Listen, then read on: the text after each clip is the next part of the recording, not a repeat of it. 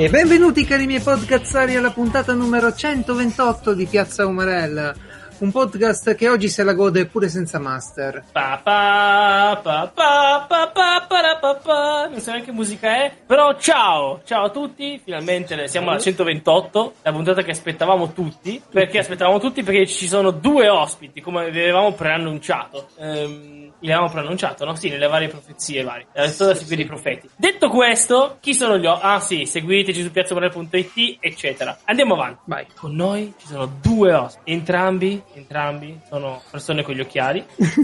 entrambi sono persone che in questo momento si trovano a casa loro. Strano. E quindi hanno molte cose in comune. A parte il nome, infatti uno si chiama Daniele. Ciao a tutti. Ciao Daniele, Simo. bentornato. Sono già e stato l'altro... vostro ospite in due puntate. Infatti, infatti, per quello che non mi andava di presentate. E l'altro è l'incommensurabile, il grandissimo Marco.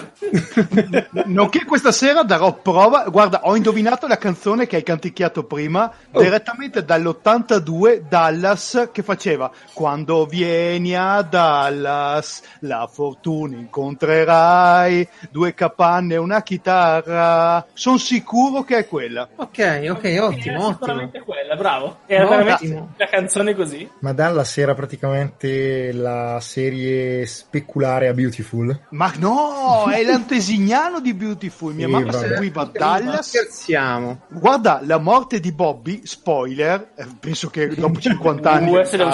Ma zitto che... Vabbè, vai, che dopo ti racconto. La morte di Bobby è stato un evento epocale, è stato l'evento mediatico prima di Laura Palmer. E stavo pensando a quella. Eh, wow. esatto. Laura Palmer. Ma quante eh, Laura sì. Palmer ci sono nei film? Io mi ricordo un'altra Laura Palmer. Sempre quella. Sempre quella. Um... Va, va, va, sti cazzi. Ok. Ma uh, guarda Marco, di questione spoiler dobbiamo, fa- dobbiamo metterci tutti insieme noi internettari e fare uno standard.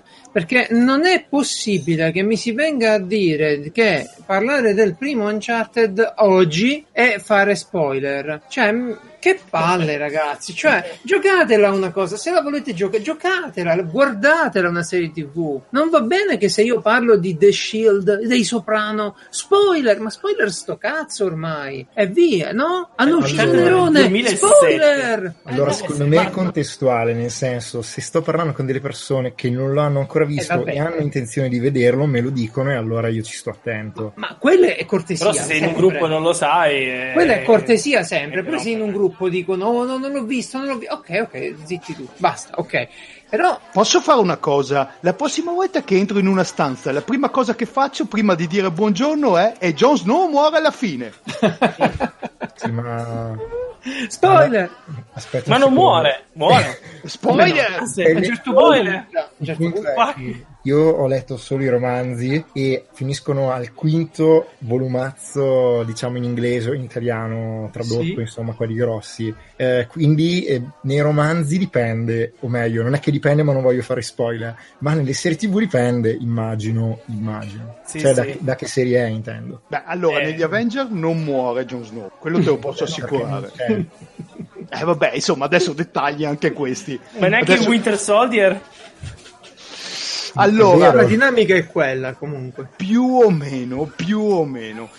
Eh, ma scusa, ma stasera facciamo, parliamo solo di cazzate? Cioè, ci avete invitato no, no, no, no, di no, cazzate? Abbiamo, cioè, ah, stavo prendendo bene. Di sì. No, no, no, no, cioè sì, di cazza- e, cazzate, vacanze, estate. cazzate, ma ordinate. Chi è che comanda okay. in questo podcast? Sempre Francesco. Allora, non mi sembra. Cos'è quella storia che non c'è il master? È una community non comanda nessuno. Non comanda nessuno. Non comanda... Allora, uh, quello che fa la scaletta. Innanzitutto devo ringraziare tutti i nostri ascoltatori, cioè non tutti perché Bravo. mi hanno scritto tutti.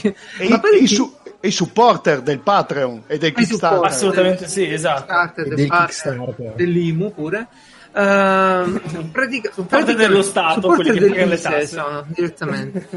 uh, no, volevo ringraziarli perché nella puntata della la, la scorsa puntata abbiamo parlato di spazio, di curiosità, è piaciuta parecchio e hanno avuto la gentilezza di scrivermi tanti messaggini di complimenti, eccetera. Quindi Grazie, grazie, è un piacere. Se Prego. facciamo una cosa che vi piace, è un piacere. Uh, è, per non... quello, è, per quello, che in questa puntata avete invitato noi, per dare per seguito a questa escalation. no, per bilanciare. Esatto, cioè per bilanciare perché se tieni uno standard troppo alto, poi dopo gli ascoltatori si annoiano. Eh, sì, e... sì, sì. Allora, non, mi parlare, non mi parlare, di bilance, non mi parlare di bilance, che sto periodo qua io e la bilancia abbiamo un rapporto un po' conflittuale. Allora, io ho trovato come modificarla, se vuoi ti mando poi la, la, lo schema. Eh, ma che cavolo mi serve? Cioè, se... Ma come che ti serve? Ti levi 10 kg e sti cazzi, va bene così.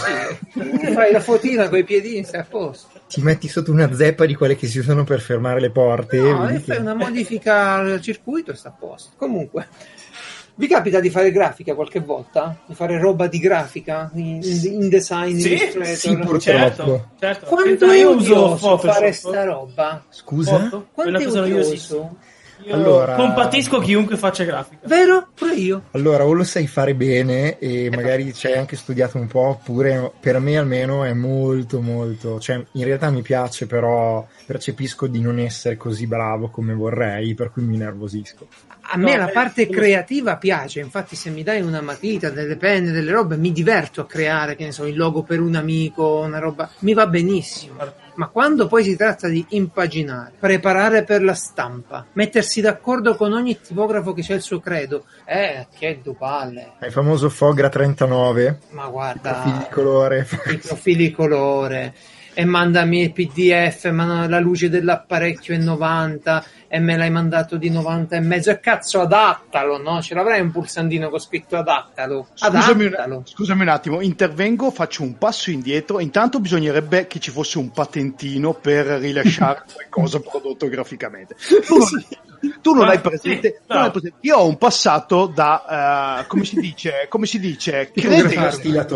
No, no, fervente credente, oppure grafico per la parrocchia, ok? Ah, ah. Sì, sì, bellissimo. Guardate. Che inculatura. Delle, delle sagre parrocchiali degli, delle feste del, dell'anziano, perché si dice dell'anziano, eh, della festa del salame da sugo. Cioè, tu non eh. hai presente di che porcherie girano per i paesi. Cioè, te, il sempiterno eh, Comic Sans MS. Eh, sì, beh. Perché il grafico arriva lì, vede sto fonte e dice: mm, È rotondino, è carino. E perché è simpatico, fa molto anni 90. A cagare. Io ho dei libri di grafica e in più di uno c'è scritto tipo all'inizio: In questo libro non vedrai mai il Comic Sans. Eh, perché è, un... allora, è voi, voi fate... Voi fate pure i gourmet, quello che volete, ma alla fine qui l'unico l'unico che ah, ha, è stato ufficialmente incaricato a disegnare il disegno di una lista elettorale è qui, è in qui presente Francesco, in cosa elettorale che ha vinto in e ha usato, ha usato innanzitutto il disegno principale l'ho, l'ho fatto in AutoCAD, ok? Poi successivamente esportato su PowerPoint. A quel punto a quel punto, attraverso Word, per vari motivi, ho dovuto fare le cose e, e creare il PDF. Ora, il PDF era 190 mega, però eh, per, perché doveva essere un cartellone, no? Ci ho fatto anche proprio le brochure, ho fatto il casetto tutto usando AutoCAD, Word e, e ah sì, poi sono passato un attimo da Photoshop perché dovevo il MacGyver della grafica, il MacGyver il resize delle immagini e le, le, ho importate nel PDF perché Word faceva casino con le immagini in alta definizione. Guarda, ci mancava che le stampavi, l'attaccavi con uno scotch allo schermo e facevi la foto. e la gente cosa ha detto? Passava e diceva wow, che bello, wow, oh, ora voto questo. Bello questo logo. È bellissimo, eh, Ma allora, sull'AutoCAD ti do ragione perché io per esempio AutoCAD lo sapevo usare discretamente ah, e invece Illustrator faccio una fatica tremenda con quei comandi. Vabbè, posso dire una cosa? Posso dire una cosa? No, Geralt, io esco. Grazie. Tu esci, ma intanto il la lista ha vinto. Eh, Chissà gli altri, il logo fatto alla Sila, gli altri. Cioè esatto. allora, voglio sapere da che schieramento sì. politico era questa lista e quindi a chi hai dato... No, no, no, però ci sono delle idee eh. di sinistra e delle idee di destra. Da che Beh, parte va? Eh, delle idee, ma è un piccolo paesino, non ci sono idee di sinistra. Cosa? Non ci sono idee, non ci sono idee. Sono solo idee, perché bisogna unire. Eh, dentro questo, eh, di destra. E, ehm, l'ho detto, eh, poi che sentito, sentito. E comunque abbiamo vinto e sarà per sempre quel logo nei server dello Stato, che segnarsi tutto. E, e, invece la vostra roba dimenticata, eh. Urne, la, la mia adesso proprio quello che no, mi sta adesso stampi qua. No, la mia è un cartellone di uno striscione di 12 metri con un progetto originale del Saturn 5. Ah. E ci sto buttando il sangue a farlo. Comunque. Ma perché devi fare questa cosa? Capendo. No, una bello e passano avanti. Com'è? Passeranno e diranno, uh, figo, e, e, e boh, si gireranno subito. Eh, sì, ma boh, tra l'altro, essendo file delicati, non lo posso neanche tenere per dire poi, oh, è mio, l'ho fatto io. Sti cazzo. Ah. Comunque, comunque. Uh, l'altra settimana okay, non mi sono lamentato. sì, scusa, vai. E adesso vado, vado, avanti se mi fai andare. Ma non mi sono lamentato di una cosa. Voi uh, l'avete comprato recentemente Topolino, il fumetto? Mi capita? No, lo compro da decenni, probabilmente mm. letteralmente. Allora, non un sacco so, da leggere io. io. sono stato tentato, giuro, perché ero alla cassa del supermercato, mi sono girato a sinistra, c'era il reparto edicola sì. e c'era un topolino in tuta spaziale eh, esatto. in regalo insieme a Topolino. Eh, esatto. Mm. Ma in regalo sto cazzo però. Ah, perché ecco com'è andata la cosa. Io vado in edicola e, e, chiedo se c'erano uno o due di fumetti di Taniguchi con Corriere della Sera, fatto delle bellissime edizioni, devo prenderle e non ce le abbiamo. Chiedo un altro paio di cose un po' più complicate, non ce le abbiamo. Dico, c'è Topolino quello col pupazzetto? Sì, e Topolino presenta. Ah, dico, vabbè, lo prendo. 12,90 dopo che me l'ha dato in mano. Ah lì ho tirato un vabbè ho tirato il portafogli fuori. Ho detto ora glielo devo pagare perché dopo che gli ho chiesto quattro cose non ce l'avevamo questa ce l'ha che gli dico costa troppo e, e niente un pupazzetto 12,9 terribile brutta cosa. Ma però vai questo pupazzetto? bravo la qualità del prodotto. Che, ah, sai qual è la qualità del prodotto che se, facciamo, se faccio un pallone aerostatico l'anno prossimo in progetto ce, l'ho, ce lo collego e lo mando veramente nel, via nello spazio no, nello spazio no non ci arriverà mai. Però, in troposfera però ci arriverai. Nella toposfera lo mando. Nella toposfera. Nella toposfera. Torna giù a... cos'è? A Topolinia. Comunque, uh, vabbè, io vi racconto cosa è successo, voi poi lo bastonate, perché Francesco l'altro giorno, anzi raccontalo tu così ti bastonano lo stesso. Allora, Pronto. che è successo, no? I miei stanno facendo una dieta e ah, mia madre non era convinta. Il tizio ha detto, se vuoi puoi sostituire la colazione con questa roba qua. Il tizio che tutto... non è un dietologo, un nutrizionista, è un tizio che vende le robe. Esatto. okay. eh, importante. E ho detto, boh, ne provo uno, uno che vuoi che sia, no? Vai, vai, vai col tono drammatico, vai col tono drammatico. La prima dose è gratis. Esatto. Senta, tono drammatico? Beh, sì. No. No, no, no. allora, eh, e beh, eh, loro se, se si bevono questo intruglio di una famosa azienda che ha un simbolo dell'erba eh, di fianco alla parola vita ok, inglese, ok. E, e e beh, se lo bevono, io a un certo punto ho finito il salame per il pane salame che mangio al mattino a colazione e, e chiedo a mia madre: Ma sto coso qua come funziona? Posso assaggiare? Sì, è senza glutine, non è senza glutine. Allora prendo, in pratica è una polvere che metti nel latte. Cioè si chiama latte di soia e diventa praticamente latte e cereali magicamente. E l'ho assaggiato, mm. bevuto, tutto a posto, era anche buono. E vado, vado al lavoro, faccio prendere al lavoro, a metà strada in macchina, inizio a sentire che mi prudono le mani in modo strano. sono anche arrivato al lavoro tipo mezz'ora prima perché avevo roba da fare, volevo farmi ah, avanti. Quindi sei arrivato al lavoro tu? Sì, sono arrivato al lavoro, ho iniziato a sentire caldo, mi prudeva, mi prudeva un po' tutto Ah, ho iniziato a, star, a, a, a, iniziato a eh, ci ho messo tipo un po' comunque eh, ha iniziato a colarmi il naso Hai poi visto? si è tappato ha iniziato a lacrimare questa l'ho già sentita ci hai pensato no? cosa potrebbe sì, esatto. Essere? ho cercato sintomi di allergia su Google. Ah, hai, c- hai, cercato su Google ottimo bene bene. Esatto. Eh, e ho detto ah guarda avevo cercato Google immagini ovviamente. Sono io. leggere, con, con, tutto lacrimante. Oh, ma è vero che mi spiano guarda sono io proprio così. Eh, ha iniziato a prudirmi anche la schiena no? Queste cose qua eh, arriva il mio collega, buon Michele, dice: Ma ti porto in pronto soccorso? Sì, io, un buon afilattico, ah, te l'ha detto. Eh, ma no, vai tranquillo, vado, guido io, chi se ne frega, nessun problema. E niente, vado in pronto soccorso. Aspetta, che qui devi, devi spiegare bene tu hai preso la macchina tua, ti sei sì. messo in strada e sei andato al pronto soccorso. Certo. Ok, questo è importante che la gente lo eh. sappia. Sì, sì, comunque 7 km, una mamma con una bambina in macchina che, che stava Sì, ma mica va di 100 all'ora, eh. io faccio presente cosa poteva. Io faccio presente, poi la gente giudica. sto male, non è mica un film, sto male per posto.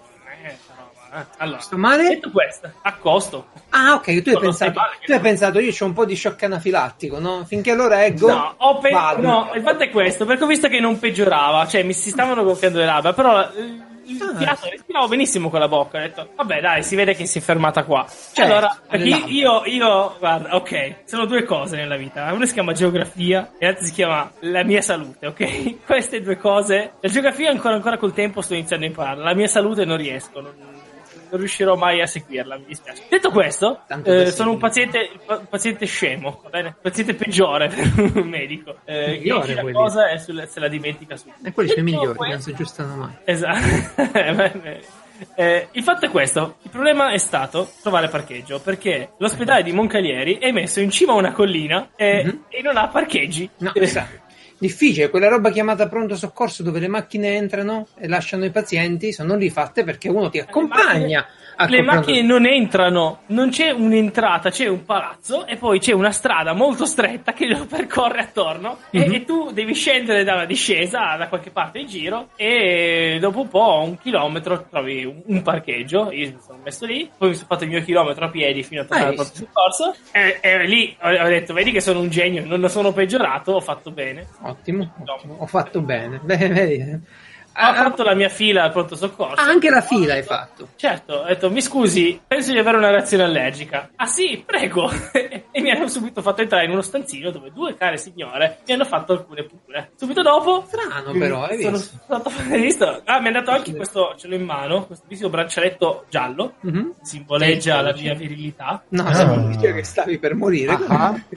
ah. e niente, sono stato accasciato, sono stato posato su una sedia sedia a rotelle messo mm. a, nel, sul corridoio sotto flebo e ho atteso 6 ore. E... Ah, perché dovevi stare in osservazione, immagino. Sì, ah. No, perché mi hanno fatto tre aerosol per far passare il leggero dolore che avevo. La gola che faceva un po' male. Ce n'è tanto la gola, più, un po' più su. Comunque. La gola, la, la, la, la, la, la laringe, la faringe, cioè, sì, si gonfiava un pochino, vero? Non è che no, è, no. Si chiama lugola, è lì. È lugo, è strano, lì è strano però. Ah, ah. Ma non è che era gonfio, faceva solo un po', dà un po' fastidio. Sì, è come se si stesse rigidendo un po'. Esatto. No, no ah, okay. è come quando hai mal di gola che devi avere cioè un che po'... si gonfia, che si gonfia. Quando hai mal di gola che si gonfia un pochino, Ah sì, è quello? Ah, è quello, cazzo. È lì, e perciò la gente muore durante lo shock anafilattico, perché ah. si ah. gonfia quello. Detto questo, il frurito mi è passato subito. Eh, continuavo a addormentarmi, la gente continuava a svegliarmi per vedermi, chiedermi se stavo bene o se stavo dormendo. stavo morendo se... Allora, se, prende sempre più piedi la mia teoria cioè non era osservazione, ma volevano vedere se sviluppavi superpoteri. Oppure era tortura fatto... da privazione di sonno. No, il bello, il bello sarebbe, sta- sarebbe, stato il bello se poi c'era un, un caso di tipo cattiva sanità e, sì. l'ospe- e l'ospedale che poi diceva sì, ma questo è venuto a piedi, la gente poi si girava tutta contro di lui perché giustamente.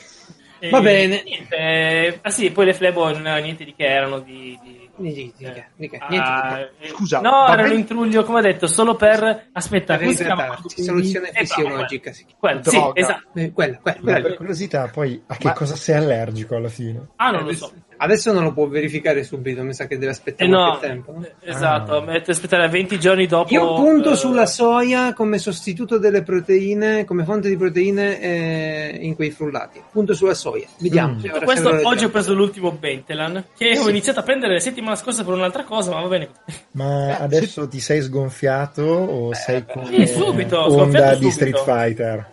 Sì, strano che si Ma in realtà non sono strano. Non ho fatto come nei film che è iniziato, sai che arrivano, sono... No, ah, per, perché tu con i film ti, ti, ti, giudichi la salute? Ho Posso detto far... che sono un idiota.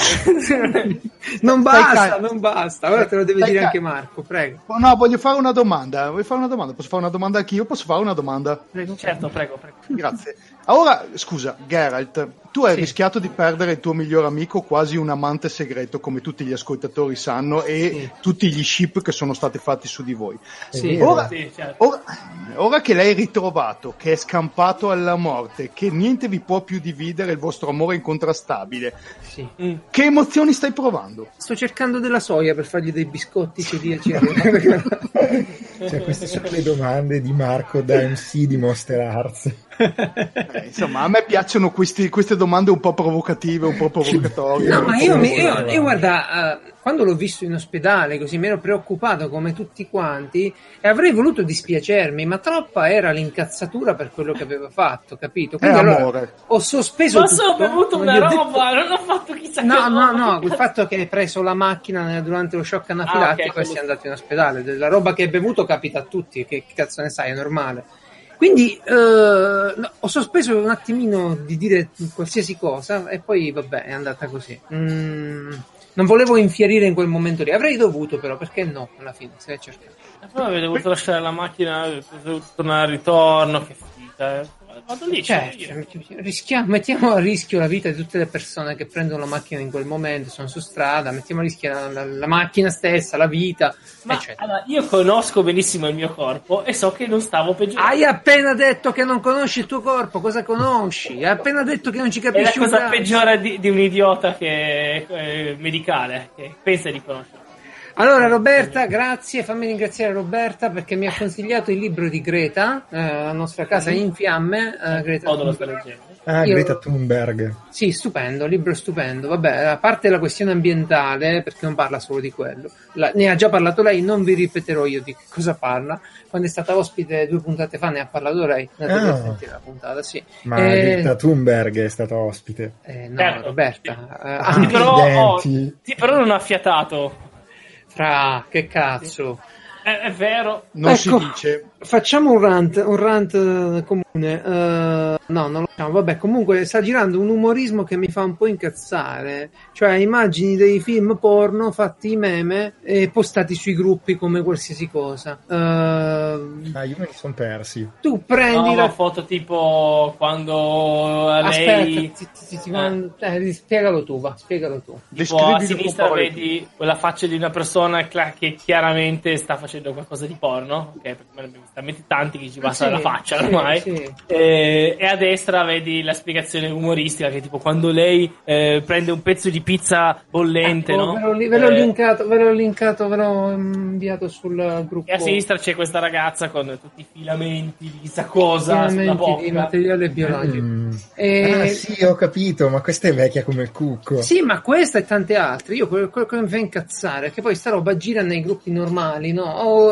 arriva il simpaticone, lui l'esperto esperto di internet la posta e poi la gente magari ci casca, però boh, mi pare una roba squallida. Così allo stesso modo nei gruppi vari di WhatsApp e Telegram c'è un sacco di porno non, non, quali, non di non qualità, non qualificabile. Cioè, tu mi prendi un pezzo di un film porno, un video porno normalissimo e me lo metti sul gruppo. Che cazzo sì, serve? Figa, figa, figa, figa, ma cosa figa? Vado sul sito se mi devo fare una sega, non esatto. sto lì a aspettare Vabbè, che... potremmo aprire la parentesi su Spacobot. Sì, tipo Spacobot, esatto, quelle puttanate lì. E ancora chi lo usa Spacobot? Se, Purtroppo se sì, devi... però cioè, dopo una settimana lo devi spegnere perché sennò diventi un serial killer. Sì, sì, sì. No, ma non va bene, capito? Se tu mi dai, uh, mi, mi mandi il porno amatoriale che gira al momento, ci sta ma se tu mi devi mandare il pezzo del film, il pezzo del video, boh, che, che, che me ne faccio? Perché? Cioè, boh, vabbè. Uh, Anche perché ci sono fior fiori di app, se vuoi vedere. Ecco, Fra, tu hai una nuova app per il porno adesso. Chiediamo sì, ai nostri ospiti cosa usano per il porno sul cellulare. Daniele? Uh, io uso il forum su forumfree.it dei Cesaroni, che è un uh-huh. gioco di ruolo stupendo. Guardo i quarantenni che fa, giocano queste relazioni romantiche che in realtà sì? so, c'è roba tipo... No, sto scherzando, dai. no, guarda che si collega a, al mio nuovo uh, hobby, quindi in realtà... Aia. Io comunque vi consiglio di andare a leggere le stronzate che si può dire stronzate. Sì, diciamo di tutto. Diciamo che se, dopo che dici Cesaroni puoi anche Ok, vi consiglio di andare a leggere le storie che ci sono, alcune sono anche scabrose, diciamo così. Ottimo, ottimo, la qualità. Marco, tu cosa usi per i porno sul cellulare? Allora, innanzitutto non toccatemi la, la coprotagonista di Cesaroni che a me piaceva, eh, come, eh, non mi ricordo il nome della... Si chiama eh, no, Cesarea. Eh, sono vecchio e ho questa, scusate, uso questa la carta Jolly come in Magic per non dire ricordarmi il nome. E però, Sofia Ricci. No, però adesso... Alessandra Mastro... Eh, no. Comunque, no, non uso app per il porno, però ho scoperto che esiste coso, come cavolo... È, no TripAdvisor, quello è la versione per le prostitute. E, e non ah, pensavo fosse escort, legale. Escort qualcosa. Escort sì, Advisor. Ma no, non pensavo si potesse fare... Cioè, ma la legge che fa? Lo Stato, il PD allora, che fa? Allora, no, fa i fatti suoi. Allora, come giusto in Italia la prostituzione è in un limbo per la quale il favoreggiamento e lo sfruttamento è illegale, ma di per sé la pratica della, della mm-hmm. prostituzione, ossia prostituirsi, non è illegale. Anche perché cosa fai? Arresti una e poi cosa cioè? Sì, Beh, esatto. ci sarebbe il fatto che comunque non pagare tasse, per esempio, però... Ecco, esatto, è per evasione fiscale, per esempio, però eh, non puoi tipo dire devi pagare le tasse su una professione che non può praticare legalmente di fatto. Mm. Eh, per cui... Quindi è la professione perfetta, è la professione perfetta per i commercialisti. Esatto, è come il delitto perfetto ma, ma ancora più prostituente. Esatto. Allora, io questa, questa cosa devo discutere per forza con voi perché siete esperti di gioco di ruolo e io eh, ho visto Francesco che mi, mi, mandava sempre robe di gioco di ruolo su GTA. Insomma, alla gente mm. piace giocare di ruolo, no? Così che sono andato a vedere un po' in giro, eppure nella famosa rubrica di Piazza Morel, Casa Ponzi, um, quella che parla de- delle truffette, delle cose, ho trovato dei giocatori di ruolo incredibili. Sì, però Ma io alla fine non ho detto qual è l'app che ho scaricato. Eh. Ah, eh. Sei lento, sei lento. Che app hai scaricato? È partita da lì, eh, scusa. Sei lento. e infatti ho detto, ma che cosa Chissà, chissà che app c'ha che gioca di ruolo. Allora, ho disinstallato per sempre l'app di Pornhub perché è troppo lenta, non è possibile sempre da caricare. Cosa cazzo carichi? Neanche pubblicità mi carichi, solo lenta. Devo scaricare, e, cosa carichi? Insta, eh, no, usi lì con, con le voglie e eh, poi aspetti. Eh, no, non, si, non, siamo più a quei tempi. E benvenuto, addio Pornhub. E benvenuta eh, XNXX. Mm? Cercate XNXX app ha le sue pubblicità, ha le sue cose, ma è tutto istantaneo. Ma è di Wolfram? no, non è di Wolfram. e, alla fine un sito vale l'altro, dai, sì, Pornhub c'era più roba, c'era più stile, però... Ma scusa, una domanda, roba. posso farti una domanda interessante a parte il coso? Eh? Ma che abbiamo appena, par- abbiamo appena, parlato di meme beceri e il, il, la vostra scaletta mi perplime, ma a parte quello, eh, perché un'app? Perché ti basta aprire il browser, fare navi Ma se, se, sei in un posto in cui non hai il eh, browser, no, da browser del telefono, ma tu sei pazzo. Ah, no, perché ti freghi i soldini se vuoi. devi usare Firefox, quello rosa, super in incognito, come si chiama? No, Fire... ma non ma... mi piace. Poi io non ho capito bene come fai. Apposta, eh? Cioè, tu hai il cellulare su. Che sei destro tu? Eh, io. io sono de... io sono mancino. Tu sei mancino, cioè il cellulare Però a destra. Destro di pene, quindi destro è perfetto. Nel no. senso che tra i due Nel usi. Senso che ti tira a destra, non ho capito bene. Che no, nel senso che mi seguo con la destra. Ok, allora quindi da destra c'hai l'affare e il cellulare sulla sinistra, giusto? Poi c'è tutto un crescendo, si arriva in un momento in cui devi fare delle scelte. Devi fare delle scelte, esatto, e quello è anche il bello, no? Quindi lanci il cellulare che... Prepa- o prendo quello che ho preparato e faccio la scelta. Beh, a un certo punto, oh, oh, e dipende se sei a letto, dove sei. No, perché con l'iPad è meglio, capito? L'iPad c'ha lo stand su, ah, lo porgi da una parte, è comodissimo, vedi pure meglio. E eh, consiglio a tutti l'app di XNXX per iPad. Ma no, ma dipende da dove sei, come sei messo. Ah, ok, quindi non no, la porti sul pene. Eh, no, sarebbe un equilibrio veramente precario. Ok. eh sì, Vabbè. Detto questo, ha in più anche la funzionalità di poter mandare avanti veloce i video, nel senso premi due volte e va avanti. Preliminari, avanti, avanti. Prelimi- avanti. Esatto, esatto. Mica male. Sì, c'è tutti quei video con l'introduzione del tizio che va in strada, prende la tizia, la paga, mandi avanti, quella roba lì. Chi se la guarda quella roba lì?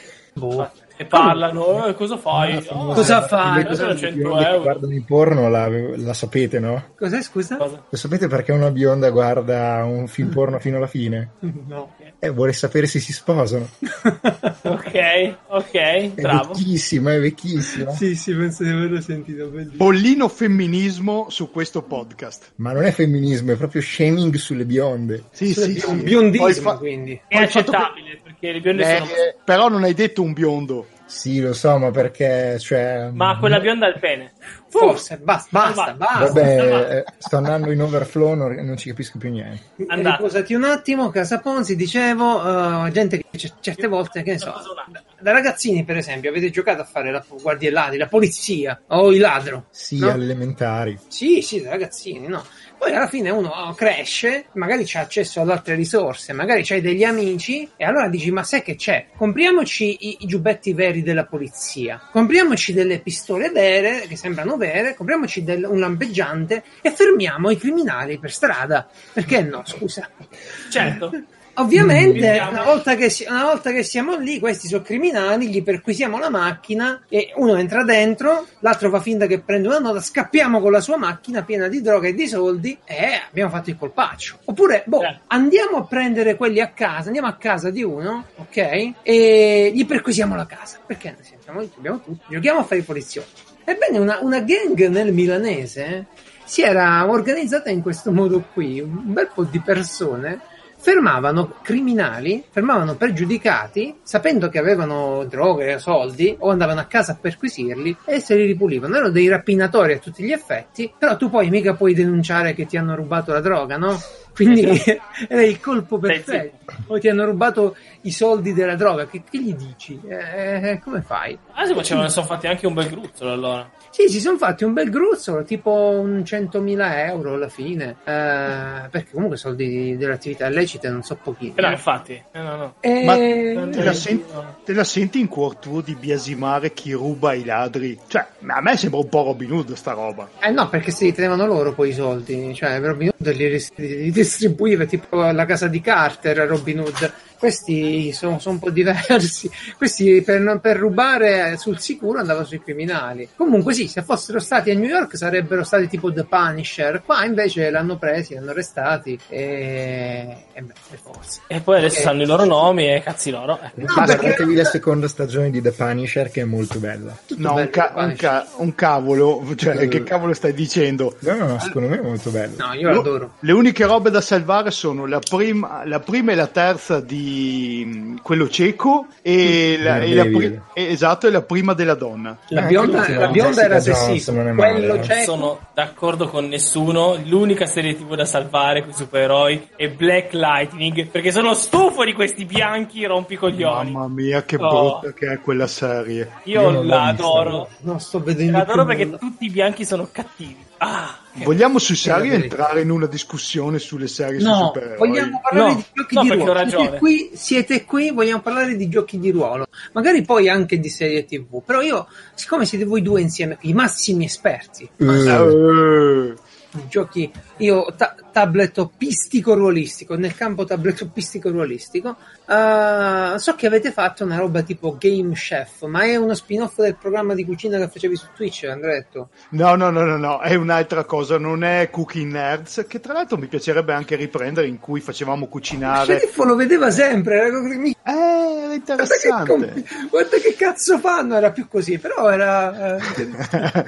e, beh, no più che altro la la, la, la, l'aggancio non è a Cookie Nerd, ma mentre Lisi moriva, noi facevamo un contest di giochi di ruolo. Vero Daniele? Sì, sì, uh, si tratta del Game Chef, che è questo concorso che è nato americano prima del 2002, non si sa bene quando, perché sì, era su un forum che tipo è imploso e gli archivi sono andati a farsi benedire. No, tipo la biblioteca di Alessandria del gioco di ruolo. Eh, sì, tipo la biblioteca di Alessandria. E però insomma dal 2012 c'è anche in italiano e quest'anno è la settima edizione in italiano. O l'ottavo, wow. oddio mi sono perso perché... Ma ha non... un'organizzazione centrale oppure si, a gruppi si decide? Questo è il periodo di Game Chef, facciamolo? no, un'organizzazione centrale eh, all'inizio di fatto erano gli americani che tiravano tutte le fila e da qualche anno... C'è una giuria internazionale che è staccata da quella anglofona, che è storicamente sia inglese che americana, ma per esempio mi pare che eh, dall'anno scorso uno dei giudici sia sudafricano, per dire, per cui comunque sia anglofono. Uh, e di fatto poi ci sono varie sezioni in varie lingue, c'è italiano, polacco, francese, uh, coreano, eccetera, insomma. Eh. Coreano Coreano. Coreano. Non glielo dite, non glielo dite che poi viene Non me l'aspettavo. Eh sì, eh, hanno avuto tre giochi quest'anno i coreani, però sì li hanno avuti. Sì, sì, bello, piacere. E che, che, cosa fate? Cioè, che, cosa dovete fare? Vi dovete segnare e inventare qualcosa o giocate a un gioco e compete? Allora, fondamentalmente, allora, innanzitutto l'edizione l'ottava ho controllato per sicurezza eh, del Game Chef Pummarol Edition, si chiama così l'edizione mm. italiana. Praticamente hai nove giorni per scrivere una bozza giocabile di un gioco che può avere al massimo 4000 parole e mm. eh, devi basarti su eh, un tema e quattro ingredienti di cui devi sceglierne due e inserirli nel tuo gioco. Il tema deve essere centrale, mentre dei, degli ingredienti almeno due devono essere presenti. Poi c'è una cosa strana per cui di fatto i giorni diventano magicamente 11, ma perché per non penalizzare nessuno si prende praticamente la prima fascia oraria nella scala dei fusi ah, okay. eh, e l'ultima, e per cui di fatto noi che siamo in mezzo beneficiamo di due giorni in più. È il solito magna magna italiano. Sì, infatti, Pumarole di ma Marco ne ce ne parlò pure un pochino di questa cosa qui. E, e che avete presentato quindi? In gruppo, da, insieme, tu e, Ma, tu e Daniele? Oppure... No, no, no, no, aspetta, la nostra, la, allora, la nostra storia riguardo ai Game Chef è fatta di odio, amore, angry sex e chi più ne ha più ne mette, insomma. Classico, la mia solo di amore, diciamo così. Dovete sapere che eh, Daniele eh, fa parte del, del, comitato organizzatore e della giuria, io invece sono eh, sì, un povero sfigato che ha partecipato alcune volte. Ma perché lo odio sto contest? Non è possibile che non riesca mai a vincerlo. Ah, ho partecipato tre volte e non ho mai vinto. Dovrei vincerlo ad Honoris, dovrei ma, vincerlo. Ma la gente sa che ad tu conosci Daniele. Sa, la gente sa che tu conosci Daniele da tanto tempo cosa penserebbe se tu vincessi dopo che vieni qui insieme a lui a, dire queste, a fare queste minacce, tra l'altro. Queste... Che abbiamo fatto all'amore.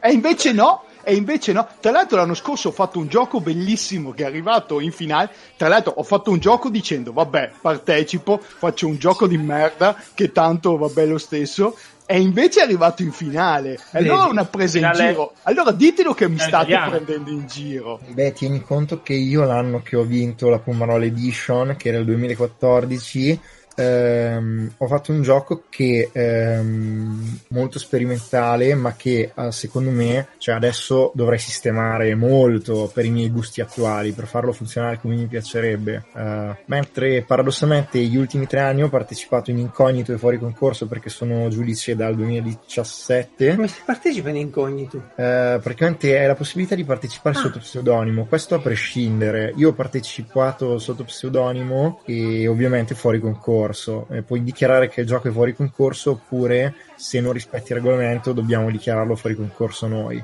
Ok. Eh, Tra l'altro una cosa, scusa se ti interrompo, se vuoi sì. finire, poi devo dire una cosa assolutamente importante che ci siamo dimenticati. Vuoi finire? Vuoi finire? Ma sì, molto brevemente. Eh, fondamentalmente gli ultimi tre anni sono stati quelli che mi hanno dato più soddisfazione in assoluto e non ero in concorso, non ho potuto prendere un voto né nulla. La, co- la, cosa che dovevo dire è che ci siamo dimenticati, a parte la formula del contest e che è un contest di giochi di ruolo, quello abbiamo detto, però la particolarità di questo contest, primo che in Italia di contest di, gio- contest di giochi di ruolo ce ne sono veramente pochi, se no addirittura si contano sulle dita di una mano monca, ok? E, oh. e seconda cosa, è un contest che premia assolutamente l'originalità. Per cui se pensate o se avete giocato ai giochi di ruolo classici, tradizionali, a D&D fino adesso, eh, vi stupirà trovare in, nel Game Chef, ma anche nell'entry degli anni passati, giochi che usano meccaniche innovative, sistemi diversi dal solito, che eh, scombinano il, la solita struttura master giocatori o che magari usano le meccaniche in modi assolutamente inaspettati. Questo è il punto di forza del Game Chef, oltre alla sua accessibilità. Vero Daniele? Sì, diciamo che per storia, per come è andata oramai da più di un decennio, eh, praticamente il game chef in qualche modo tende a premiare la sperimentazione e l'innovazione nel game design. Eh, non sempre, perché insomma, cioè, devi fare un gioco sperimentale ma che funzioni Uh, o che sia comunque, cioè ovviamente un gioco più completo di un altro tende a venire valutato in maniera positiva, più positiva rispetto a uno meno completo ma magari più sperimentale, di solito almeno. Dipende ma... da come la giuria si, si muove, però di solito è un concorso nel quale un gioco, diciamo, classico che non sperimenta da nessuna parte di sicuro non andrà avanti perché non è il contest per quel tipo di gioco, ecco. Vabbè, si capisce. È tipo uh, un hackathon, una gem. Uh, diciamo, siete tutti insieme da una parte a fare sta cosa oppure ognuno a casa sua fa il gioco e lo invia? Cioè ti eh. danno una traccia, fai il gioco e tu lo invii. Com- come funziona? Eh, ognuno per conto suo è possibile partecipare in squadra, ma ah, puoi beh. partecipare come massimo un gioco che tu sia da solo in squadra, non importa. Okay. Puoi chiaramente lavorare online con altre persone che non vedi fisicamente, così come ti puoi trovare anche fisicamente. Il gioco viene inviato in formato digitale, non è obbligatorio produrre solo un testo. Nel senso, tu volendo puoi anche fare un gioco che spieghi attraverso un film, però mm. devi fornire anche un testo per, per due ragioni fondamentalmente. Una è per garantire che sia possibile conteggiare le parole, perché, ah, perché comunque non puoi superare le 4000. E la seconda è perché è un livello di accessibilità minima cioè, mm, dal 2012 uno dei giudici in particolare era Avery Alder, l'autrice di Monster Arts, mm-hmm. ha mhm. voluto introdurre eh, queste regole di accessibilità del testo. In poche parole, devi produrre un testo che sia leggibile da tutti, per sì. cui ehm, Cosa buona, sembra una cosa buona. Esatto, quindi cioè, noi ti diciamo, tu volendo, cioè paradossalmente tu puoi partecipare con un gioco in formato podcast, però devi darci anche del testo perché poi se una persona magari uh, non può accedere al sistema sonoro può almeno utilizzare magari sì, uh, sì, sì, sì, sì, legge, la lettura. È normale, no? Faccia esatto, una sì. descrizione. Eh, no, no, è ottimo. No, quello ottimo. Ah, No, voi non capite, posso fare qualche esempio di giochi che partecipano Magari, perché così ci aiuti a capire, noi non siamo tanto... Vai, cioè io oltre a D&D e poca roba... Allora, tieni presente che quest'anno mi è capitato di trovare giochi che eh, potevano essere m- molto associabili a, per esempio, a Vampire, il mondo di Tenebra classico. Infatti, un giocatore ha presentato eh, questa New Orleans Voodoo con eh, eh, gli spiriti del voodoo wow. che erano impersonati i giocatori tornavano in vita e ricercavano la possibilità di no, ricercavano la, sì, la possibilità di redimersi, di proteggere gli esseri umani a cui tenevano, però sacrificando parte di loro stessi e così magari rischiando di diventare peggio di ciò che combattevano. Eh, questo è un esempio, eh, l'ambientazione presa da vampiri, ma con una meccanica abbastanza innovativa presa da un gioco moderno che è Almighty Use. Un altro gioco, per esempio, all'interno di una stanza ti faceva, era un live da camera, ti faceva salire su un materasso eh, per simulare la traversata del Mediterraneo dei profughi, degli mm. immigrati. Eh, si giocava esattamente. Eh, eh, c'era una sca- c'è una scatola di fiammiferi e tu ne prendi un po' e puoi solo fare delle domande quando accendi il fiammifero. Ah e, e, per la durata del fiammifero, una cosa bellissima in una stanza buia, deve essere un'esperienza eccezionale, deve essere un'esperienza. Beh, io eh, lo giocherei col fiammifero, quello del caminetto che dura un sacco.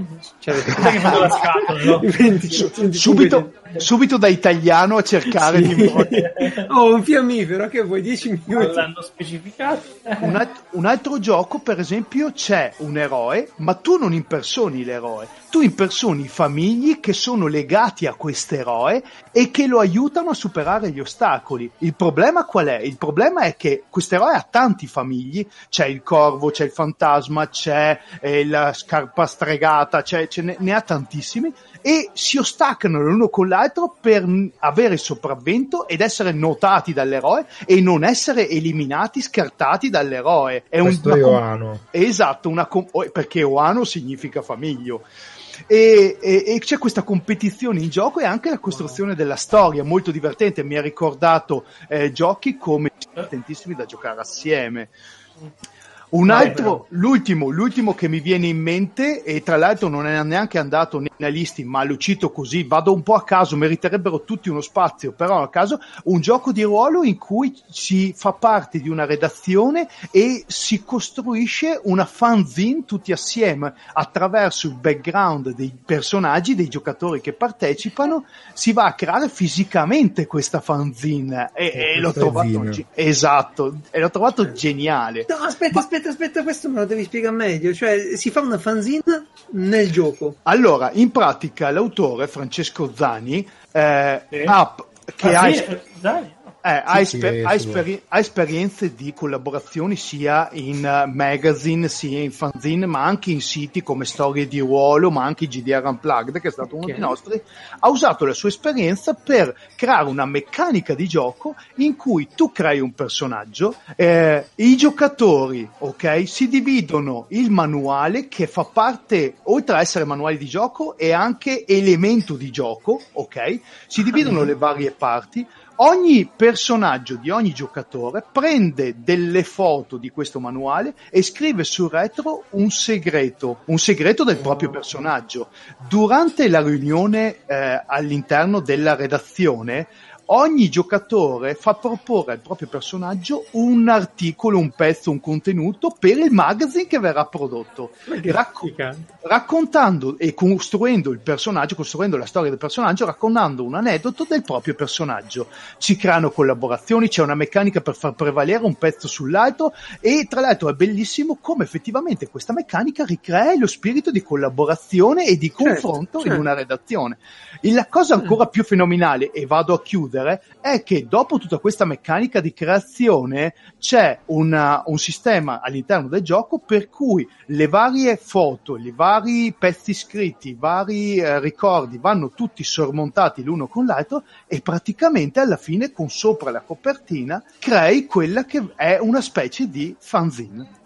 Ma è una figata, mi ha fatto ricordare quando un ragazzino facevamo le fanzine in uh, foglio di testo con lasci arte e tutto il resto. Ma Però... sì, ci siamo passati tutti, è una cosa che abbiamo tutti sognato sì, sì. Però poi che succede? Non ti va di farlo sempre, no? C'hai, c'hai i cazzi eh. tuoi. Invece così è bellissimo, ti metti una sera, tra l'altro puoi fare una fanzine su un argomento che non ti compete per forza. Eh. Ti, quello del tuo personaggio, appunto, non il tuo argomento personale. Tra l'altro ci sono dei suggerimenti all'inizio in cui fa, guardate, parlate, fate la giocata su qualcosa di cui parlereste per ore, oppure prendete questi argomenti combinandoli assieme. E ci sono certe combinazioni che fanno sbellicare, tipo motociclismi, eh, sì, motociclisti eh, che parlano di femminismo, oppure la rivista, la rivista per, per cacciatori di peluche, cioè ci sono delle combinazioni assurde, ma questo è solo un esempio esempio delle, dei giochi fantastici e innovativi che sono eh, fanno parte quest'anno, che hanno partecipato quest'anno al Game Chef. E non solo, sul sito organizzato benissimo potete andare a ripescare anche l'antologia dell'anno scorso e scoprire anche i giochi che hanno partecipato l'anno scorso. Come si ottengono questi testi? Se uno volesse giocarci, no, Daniele? Se io mm. dico, ho degli amici, bello, figata sta cosa della fanzine, lo voglio giocare, come si allora, fa? ti è sufficiente andare su www.gamechefpummarola.eu ok e da lì puoi trovare trovare eh, praticamente in alto edizioni, vai sull'edizione dell'anno che ti interessa e poi scegli i giochi.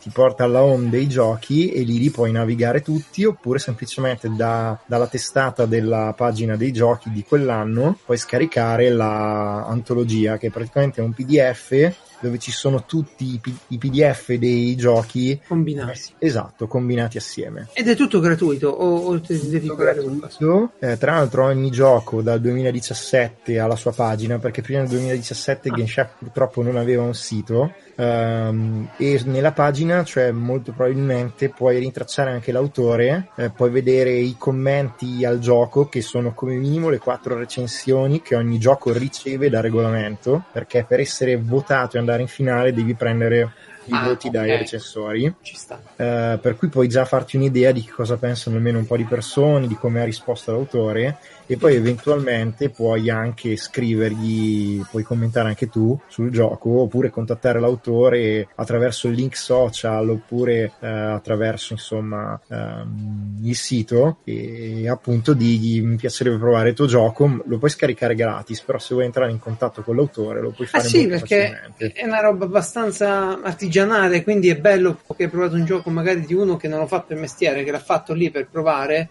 è bello dirgli oh, provato il tuo gioco, mi piace, ho incontrato questa cosa, spiegami. Boh, nascono secondo me bei discorsi e pure belle amicizie magari. Che poi tra l'altro, scusa se mi intrometto, perché eh, da tutto questo sembra che sia un po' tipo la fiera della salsiccia. A parte il discorso di essere internazionale questo contest e sì. essere uno dei più grandi, tra virgolette, contest a livello italiano di giochi di ruolo, ma però cioè, bisogna tenere conto che partecipano sia l'ultimo arrivato, e questo è un plauso alla grande accessibilità del contest, ma anche autori affermati, come Alberto Tronchi del duo Black Box Games eh, che eh, ha, ha, scritto Evolution Pulse, che ha scritto giochi come D'Ancora, che insomma autori giocolando più o meno. Sì, questa è un po' una caratteristica italiana, nel senso che mentre per esempio già anche soltanto il Game Chef Angloff, ormai purtroppo da diversi anni non vede più la partecipazione di alcuni pezzi grossi del game design, quello italiano, bene o male, negli anni vede ritornare eh, persone che sono abbastanza famose tra i game designer indipendenti, tipo Alberto Tronchi. Uh, ed è una cosa che io considero anche, positiva. Cioè, sì, perché sì. anche famoso in Italia vuol dire comunque non ti conosco, quindi eh, non sono veramente Comunque i testi sono presenti in italiano, giusto per curiosità. Sì, sì, sì, Se partecipi al Game Chef Pummarola Edition, partecipi con un testo in italiano. Ho già linkato quello delle zine, che tra l'altro sembra anche fatto, cioè, sì, proprio come si dice. Ma io so poi che ultimamente... impostazioni ben fatte. Bellissimo. Daniele, so che ultimamente sei stato coinvolto in uh, far giocare la gente. Ti capita spesso a te questa cosa di, di, far giocare la gente? Allora, in realtà sì, cioè nel senso che da un po' di anni oramai um, faccio demo o su internet o alle fiere, però la particolarità è che ultimamente mi hanno contattato questi ragazzi di un'associazione di Cremona che si chiama la Buca del Coboldo e sono di Cremona perché io abito appena fuori da Cremona. Sì sì. E perché dovevano praticamente organizzare in collaborazione col comune, c'era stata la stagione dei festival estivi, tra cui a Cremona il Porte Aperte i giovedì d'estate, e praticamente cercavano qualcuno che li coprisse dal lato um, dei giochi di ruolo, perché loro soprattutto fanno giochi da tavolo in scatola. Um, e allora praticamente attraverso degli amici di Piacenza che hanno un'associazione mi hanno messo in contatto con loro, uh, che può sembrare paradossale perché cioè, devi andare da quelli di Piacenza per conoscere quelli della tua città, ma il discorso è che li ho sempre in qualche modo evitati, tra virgolette, perché sapevo che appunto facevano giochi in scatola che io non certo. posso vedere assolutamente. Ah, tu i tabletop niente proprio, i mm, giochi per me non esistono, cioè nel senso, se, se, voi li volete fare liberissimi, ma non con me.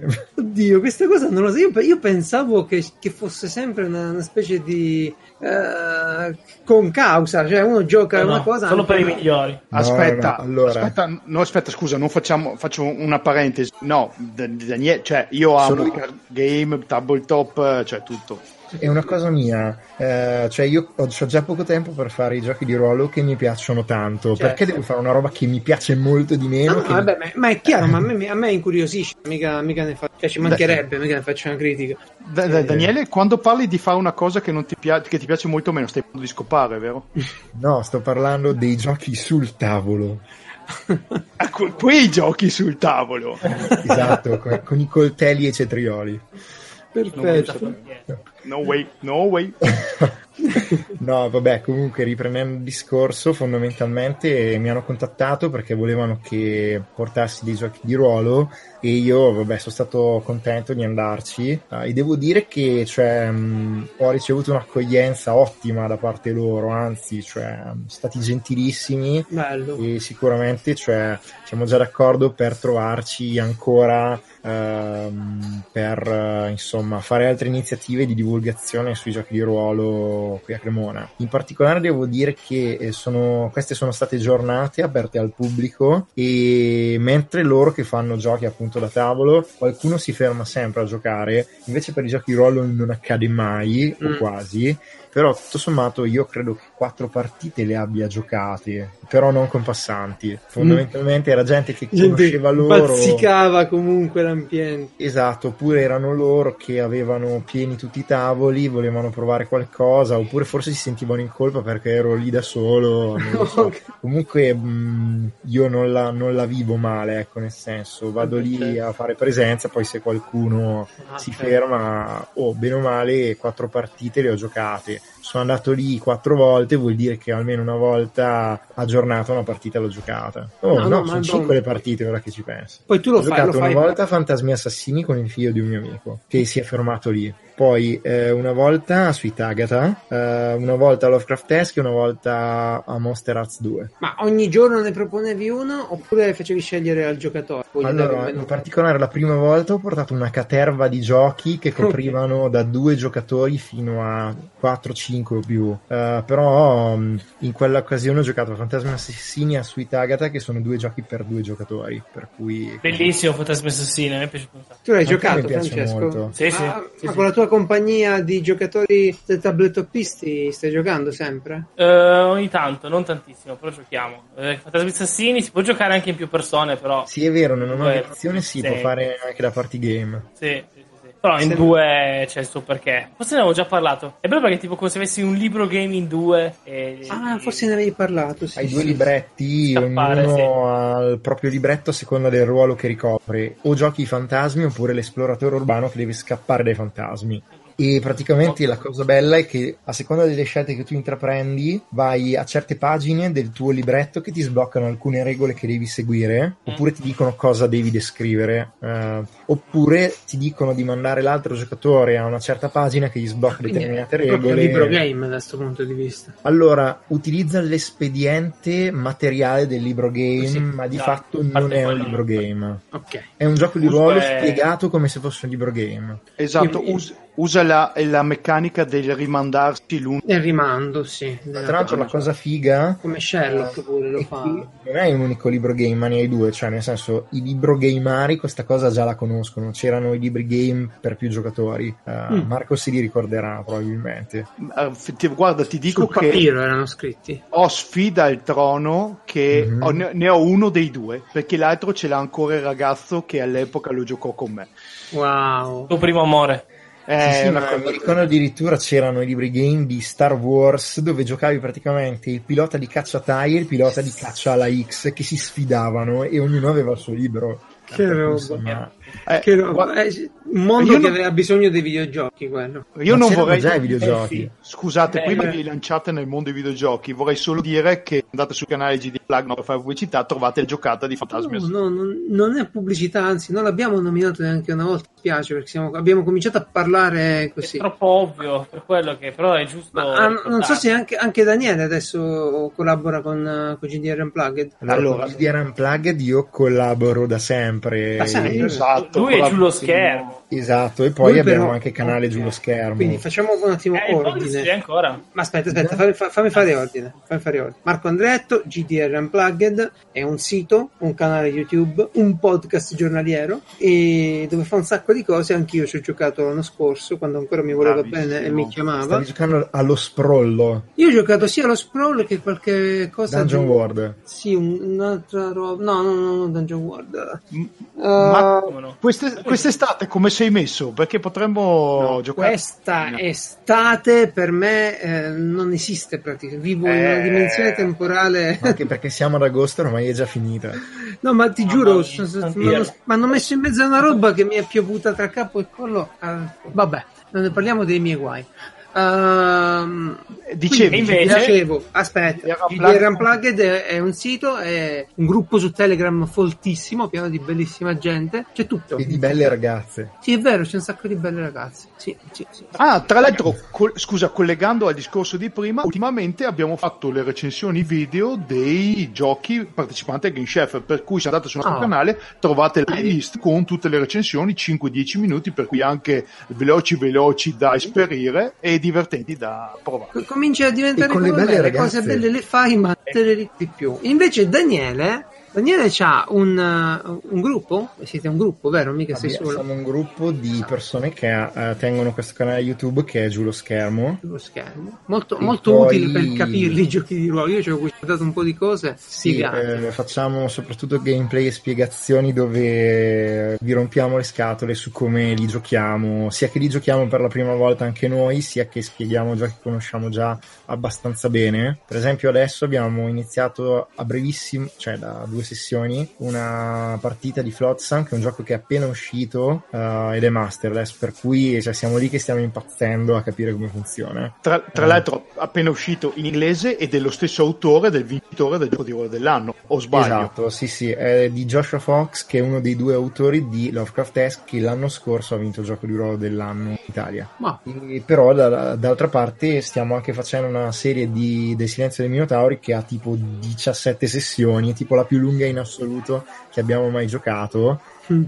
Però oh, bellissimo. Lo adorate. Ah sì sì, cioè per me è il gioco del 2018. È, è ma, ma allora, questa, questa, me la leggo al dito perché Witch è il gioco del 2018. No, ma per me non, non, c'è proprio paragone. Cioè, Witch Beh, è molto molto Scusa, nel 2018 rischi ancora sulle tabelle. Ma volevo dire una cosa, volevo dire. Tra l'altro, una cosa che vi caratterizza è che voi giocate per passione e trasmettete la vostra passione attraverso le vostre giocate video. E quella cosa è una cosa che secondo me è impagabile. Cioè, se arrivate alla diciassettesima eh, video sessione del Silenzio Minotauri è perché effettivamente lo state giocando, non è che fate il video semplicemente perché volete che qualcuno vi guardi ed è allora, una cosa impagabile. Cioè ci sono state le ultime due o tre sessioni che eravamo tipo, non lo so, sulla sedia saltavamo, cioè abbiamo fatto delle partite bellissime, cioè nel senso a livello tematico proprio sì. quello che sta emergendo, le motivazioni dei nostri personaggi che sono cambiati tantissimo, alcuni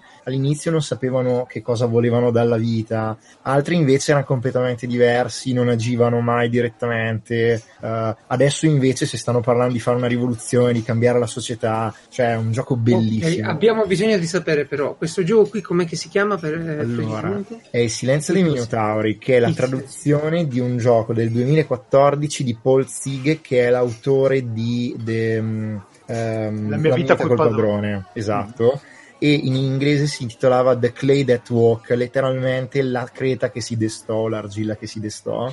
Mm. Uh, la traduzione però non era, insomma, non era una buona traduzione. Era meglio The Walking Clay, però hanno sbagliato il tema. Eh, in italiano hanno optato per il silenzio dei Minotauri col benestare dell'autore, è stato pubblicato a Lucca Scorsa nel 2018. Uh, e praticamente di che cosa parla? Beh, parla praticamente di questa società in fantasy dell'età del bronzo, questa società tipo foresta amazzonica o foresta pluviale del sud-est asiatico, mm-hmm. che è arrivata fino a un'età eh, in cui era la più grande civiltà in assoluto, forgiava acciaio, ma per qualche ragione decade e adesso è regredita a un'età del bronzo. Eh, mm. Per qualche ragione sul suo fiume sacro, che si chiama fiume eterno, diverse generazioni generazioni fa sono stati trovati questi cuccioli di minotauro. Ah e, e, da allora sono diventati un sesto della popolazione, sono solo maschi, eh, si, si, possono accoppiare con le donne ma nascono altri minotauri e fondamentalmente ricoprono il gradino più basso della società. Di fatto hanno una filosofia che si chiama il silenzio e che gli, gli permette di convivere pacificamente con gli, umo, con gli uomini, ma è una filosofia fortemente vessante per la libertà loro. Insomma, per esempio non puoi palesare i tuoi desideri, devi agire per il bene sociale, non puoi neanche chiamare le donne per nome perché sarebbe una forma di desiderio e ti è vietato desiderare. Ah, eh, figurarsi si, poi si auto, si autocassano, si auto... Sì, sì, dillo pure. Si, cioè, si, si castigano e si castrano da soli. Tuttavia, in realtà di che cosa parla il gioco? Parla di autodeterminazione. Come certo. dice il mio amico Simone Micucci, parla di come gli ultimi della società, se lo vorranno, riusciranno a trovare un proprio posto per sé e a cambiare tutto il resto della società. E quindi Gran figata. Um, cioè, non lo so, proprio io vi dico soltanto questo.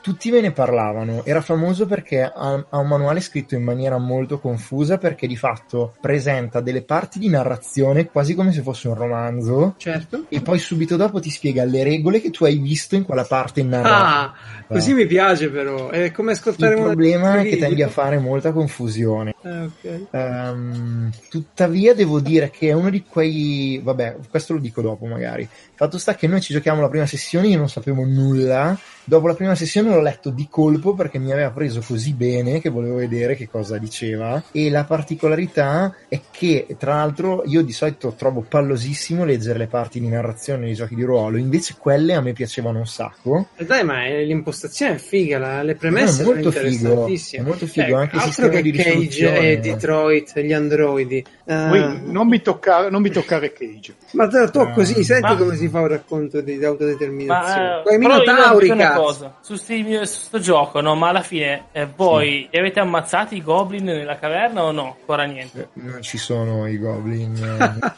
Ancora niente. Però c'è pieno di stranezze nella giungla e non solo.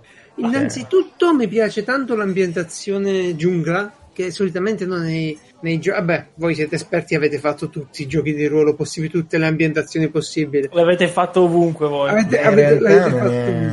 Io però... comune. Scusa, me... co- scusa, colgo la palla al balzo, eh, interrompo solo. Come si chiamava quel mondo di Fate ambientato nel Vietnam sviluppato da un italiano, Daniele? Allora, è ah. Fier di Antonio Amato. A proposito di giungla. Sì, eh, vabbè, Fier è avevo scritto un articolo, meglio un'intervista ad Antonio, che tra l'altro è un amico, che saluto. Ciao Antonio. Praticamente lui ha avuto Ciao. questa Ciao. visione di, di eh, insomma, giocare un gioco e parlasse degli orrori della guerra, ma in cui questi orrori metaforici diventassero in realtà qualcosa di più concreto e orrorifico, quasi palpabile. Ah. Per cui fonde il filone della, guer- della ferocia e della crudeltà della guerra a quello delle stranezze che avvengono durante la guerra. E in poche parole, gli orrori diventano orrori reali eh, e i soldati eh, cercano di andare avanti in questa guerra che non ha alcun senso. È un gioco molto bello che sta mh, mm, per lasciare la fase di playtest finale perché oramai lo sta scrivendo da diversi anni e mh, mm,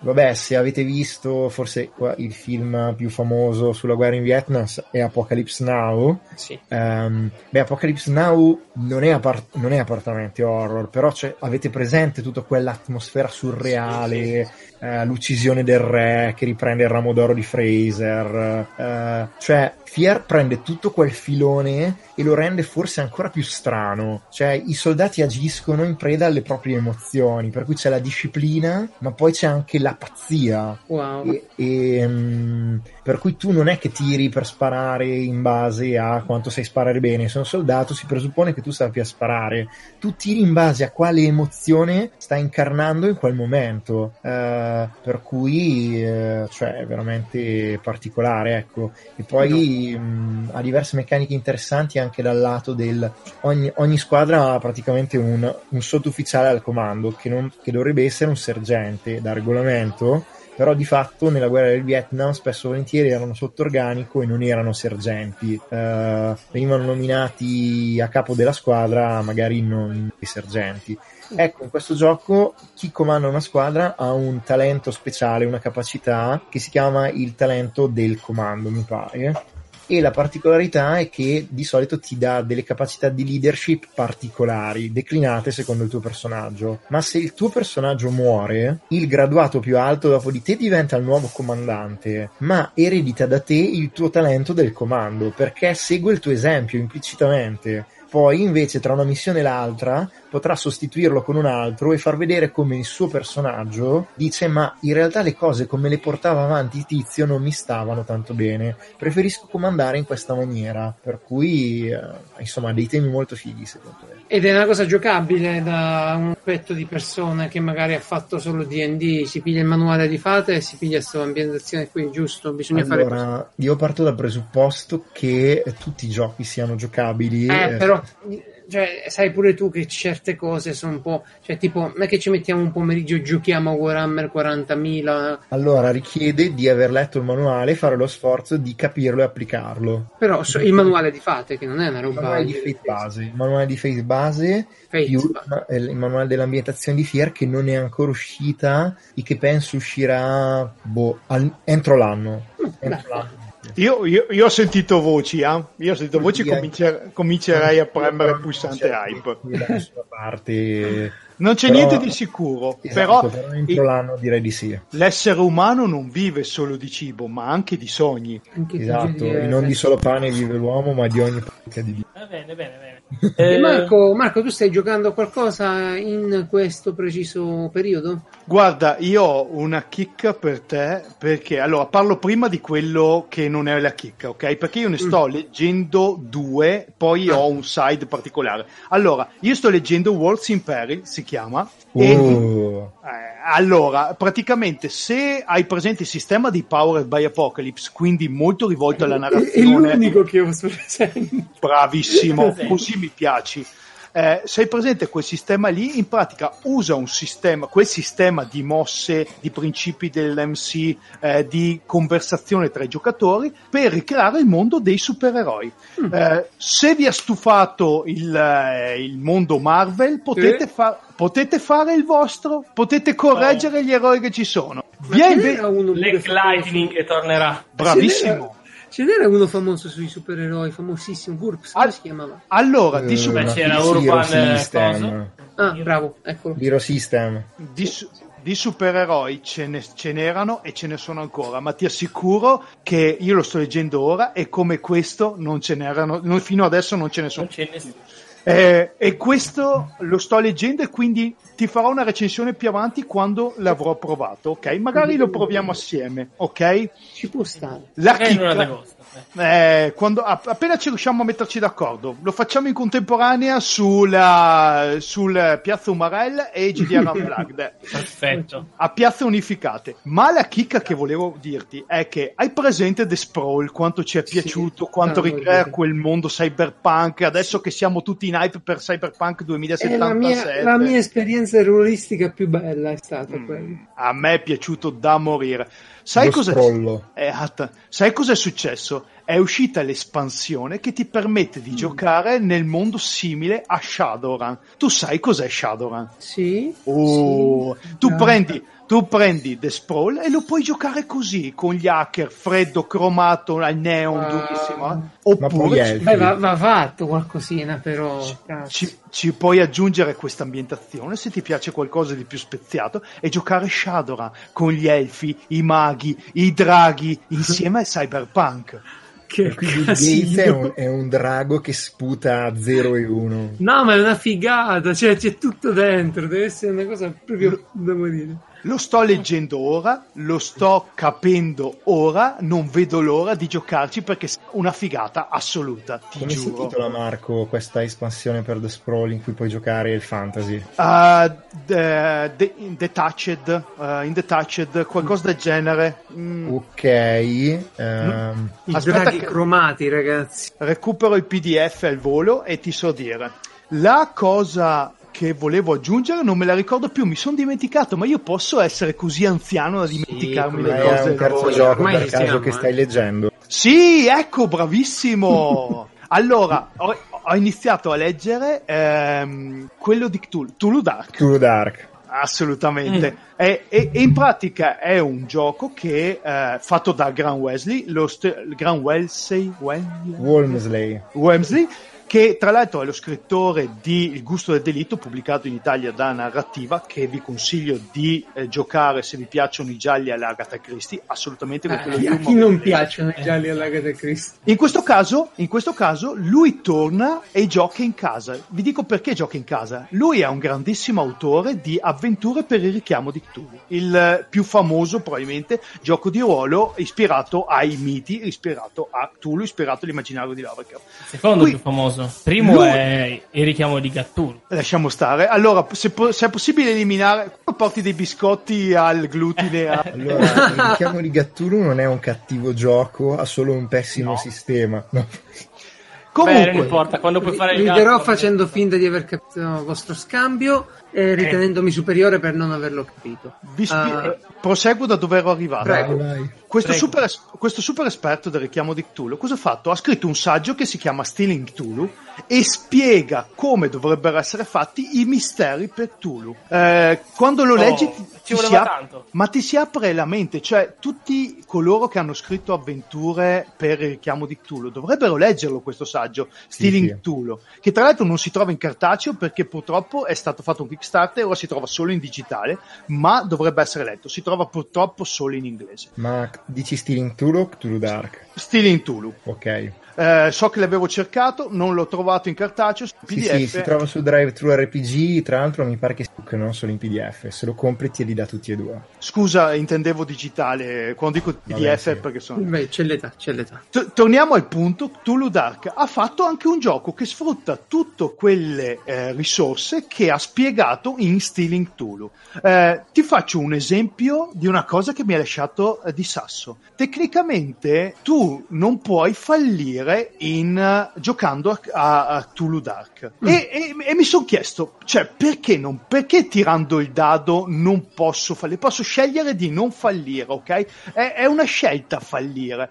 E mi sono chiesto perché. Poi leggendo il sistema ho capito. In pratica, esplorando col tuo personaggio, metti a rischio la tua sanità mentale. Ma avanzamento nel mistero non è in dubbio, cioè non dipende se tu trovi l'indizio o meno, che è sempre stato un grande punto a sfavore e un, purtroppo una grande peccia che dovevano metterci i custodi del richiamo di Tulu. Se, se il, il, fatto che tu non trovi l'indizio blocca il tuo divertimento, blocca, blocca la tua avventura, blocca la costruzione della trama, blocca lo svolgimento del mistero, per cui togliamolo è possibile fallire solo in momenti drammatici e perché? Perché gli altri giocatori ti chiamano contro, perché trovano esteticamente a gusto personale degli altri giocatori che sia interessante che ci siano delle complicazioni in quello che stai facendo. Altrimenti per il resto il fallimento non è importante, è importante quello che tu rischi della tua sanità mentale esplorando i miti di Cthulhu. Ed è una figata! È interessantissimo. Posso aggiungere una cosa? Prego, prego. Certo. La di Cthulhu Dark combina una struttura lato GM molto tradizionale, nel senso che tu ti Vero. devi preparare il tuo mistero. Il cartellone ma... ce l'hai? No. Per me è GM tradizionale col cartellone davanti. Ma Francesco? Mm, no. Si, Beh, si chiama schermo. Ah, eh, sì. ok. No, non lo usi lo schermo. Lo schermo. Però ti fa creare il tuo mistero, ma la cosa bella è che ti spiega come devi crearlo, passo per passo. Ed è una cosa che tipo sarebbe utilissima anche ai GM di altri giochi di ruolo dove hai il mistero da creare prima, tipo Cthulhu di 100. Ti fa fare un'avventura di qualità, insomma, ti guida. Sì, ti fa creare un'avventura di qualità che funziona da quel punto di vista. Ma poi in realtà lo combina con, una, um, con, una, con un sistema lato giocatore che non è per nulla tradizionale. Uno, perché come ha detto Marco, non puoi fallire i tiri di investigazione. Due, perché tutti al tavolo ti possono tirare contro il dado fallimento. Quindi il GM te ne può tirare contro al massimo uno, ma sono gli altri che ti possono tirare contro il loro dado fallimento. L'altro è perché puoi tirare tutte le volte che vuoi fino a che non hai il successo che vuoi. L'unica cosa è che se tiri troppo alto sbarelli perché ti va su la, mm, eh, la consapevolezza, cioè la sanità mentale ti va a puttane letteralmente. Wow. Cioè, per cui paradossalmente proprio è, è, molto sbilanciato, da una parte sembra molto classico, ma poi in realtà se ci giochi non ti puoi sbagliare, non è per nulla classico, hai molte cose belle di design dentro. Una particolarità per chi se lo starà chiedendo è, vabbè, ma allora così se non posso fallire faccio quello che mi pare. No, perché c'è una regola che dice che se affronti un orrore con la volontà di sconfiggerlo, il tuo personaggio muore automaticamente. Muore. Tu non puoi affrontare i mostri. Li eh. puoi affrontare, ma non per sconfiggerli. Per esempio, esatto. puoi affrontare un abitatore profondo per scappare. Per scappare. Però, Sei sempre, sempre, in inferiorità. Sì, se, se, tipo tiro fare la doppietta e, e, gli sparo per ucciderlo, a quel punto il GM mi dice: Ma ne sei davvero sicuro? Lo sai che muori? E se io rimango lì come un fesso, lui descrive come l'abitatore profondo mi ammazza. Wow. Tra l'altro, permettetemi di aggiungere, per chi fosse interessato, eh, prossimamente io e Daniele, appena riusciamo a combinare gli impegni, eh, vorremmo eh, creare un'avventura insieme eh, registrando e proponendola eh, in video eh, in modo che quello che abbiamo detto adesso in teoria spiegandolo ve lo mostreremo perché è così figo questo gioco per giocare miti di Cthulhu e eh, avventure investigative. Io penso che siano tutti interessati a vedere i pro che si fanno queste cose qui, eh. c'è un sacco, un sacco, da imparare, bellissimo. Anche solo per curiosità, magari hai giocato sì. mille volte a richiamo di... e vuoi vedere una cosa nuova, diversa. No, ma v- vedere uno come voi che non solo sa fare le cose ma si prende pure il tempo di trasmetterle, di spiegarle un attimino, aiuta veramente perché si giochi qui per una persona che poi magari vuole giocare. A volte capita, non è che sei appassionato, no, non sono appassionato, però voglio giocare, cioè l'avventura la voglio fare. Avere un intermediario come voi che gli, gli dà un attimino una spintarella. Eh, io quando abbiamo giocato insieme mi sono goduto tantissimo la partita, ma perché c'eravate voi che eravate in supporto infinito, insomma. E, e niente, ottimo, ottimo, ottimo. Guarda, Però, non... per, per, scusa, per concludere, per noi è un piacere perché a noi semplicemente lo facciamo per passione e giocare di ruolo è la nostra passione e vogliamo trasmettere questa passione. Sì, ma eh, funziona perché c'è bisogno. Cioè, I giochi di ruolo sono belli, però il motivo secondo me per cui non si diffondono è che richiedono parecchio sforzo, parecchio impegno per essere goduti. Vedere invece persone che se li godono e che ti fanno vedere come si fanno le cose poi ti, dà, ti rende tutto più facile, ti invoglia, ti ricarica la molla dell'entusiasmo che ti fa fare quello sforzo di vabbè, leggiamoci sto manuale, vediamo di che si tratta, insomma. Um, sai, qual è, um, sai, qual è, la cosa? Cioè, per esempio, perché um, a me piacciono molto, pur essendo di solito più impegnativi, ma perché fondamentalmente mi, mi ridanno indietro molto di più, cioè nel senso... Sì Uh, io posso giocare la mia partita, non lo so, a Shadows over Camelot, uh, che è un gioco da tavolo per chi non lo sapesse, uh, però non mi ridà la stessa soddisfazione che ho per esempio quando gioco alla Spada degli Amori, che è sempre un gioco di ruolo che parla di leggende arturiane, oppure certo, a I Silenzio dei Minotauri. Vabbè, cioè, è completamente, l'esperienza secondo me è completamente diversa, io non sono un esperto, ma completamente diversa. Le emozioni in gioco tra un tabletop e ed un gioco di ruolo sono completamente diverse, secondo me. Cioè, nel senso, lì ho la mia sfida, voglio sì, vincere. È bello, è strategia, è tattica, però nel gioco di ruolo è emozione. Eh, nel gioco di ruolo mi sento cioè, quella storia poi mi lascia qualcosa, cioè come se sì, avessi sì, sì, visto un bel eh film, no, ma la differenza è che io lì il film l'ho fatto L'hai insieme fatto. agli altri, tra virgolette. Ma, sì, ma se io gioco a caverna, no? Non mi immedesimo davvero nel cavernicolo, non me ne frega niente, so che quello è lo scopo, trovare le risorse, no, uh, cos'era quell'altro, Carcassonne, non, non, mi identifico nel signorotto, so come funziona il gioco, gioco è gioco. Ma se uh-huh. gioco The Sprawl, io mi identifico per forza nel tizio che fa quell'avventura, perché sono obbligato a riempire tutti quei vuoti con l'immaginazione. E sto sforzo qui di riempire i vuoti con l'immaginazione genera poi l'emozione, no? L'attaccamento sì. al personaggio e l'emozione. Che bello.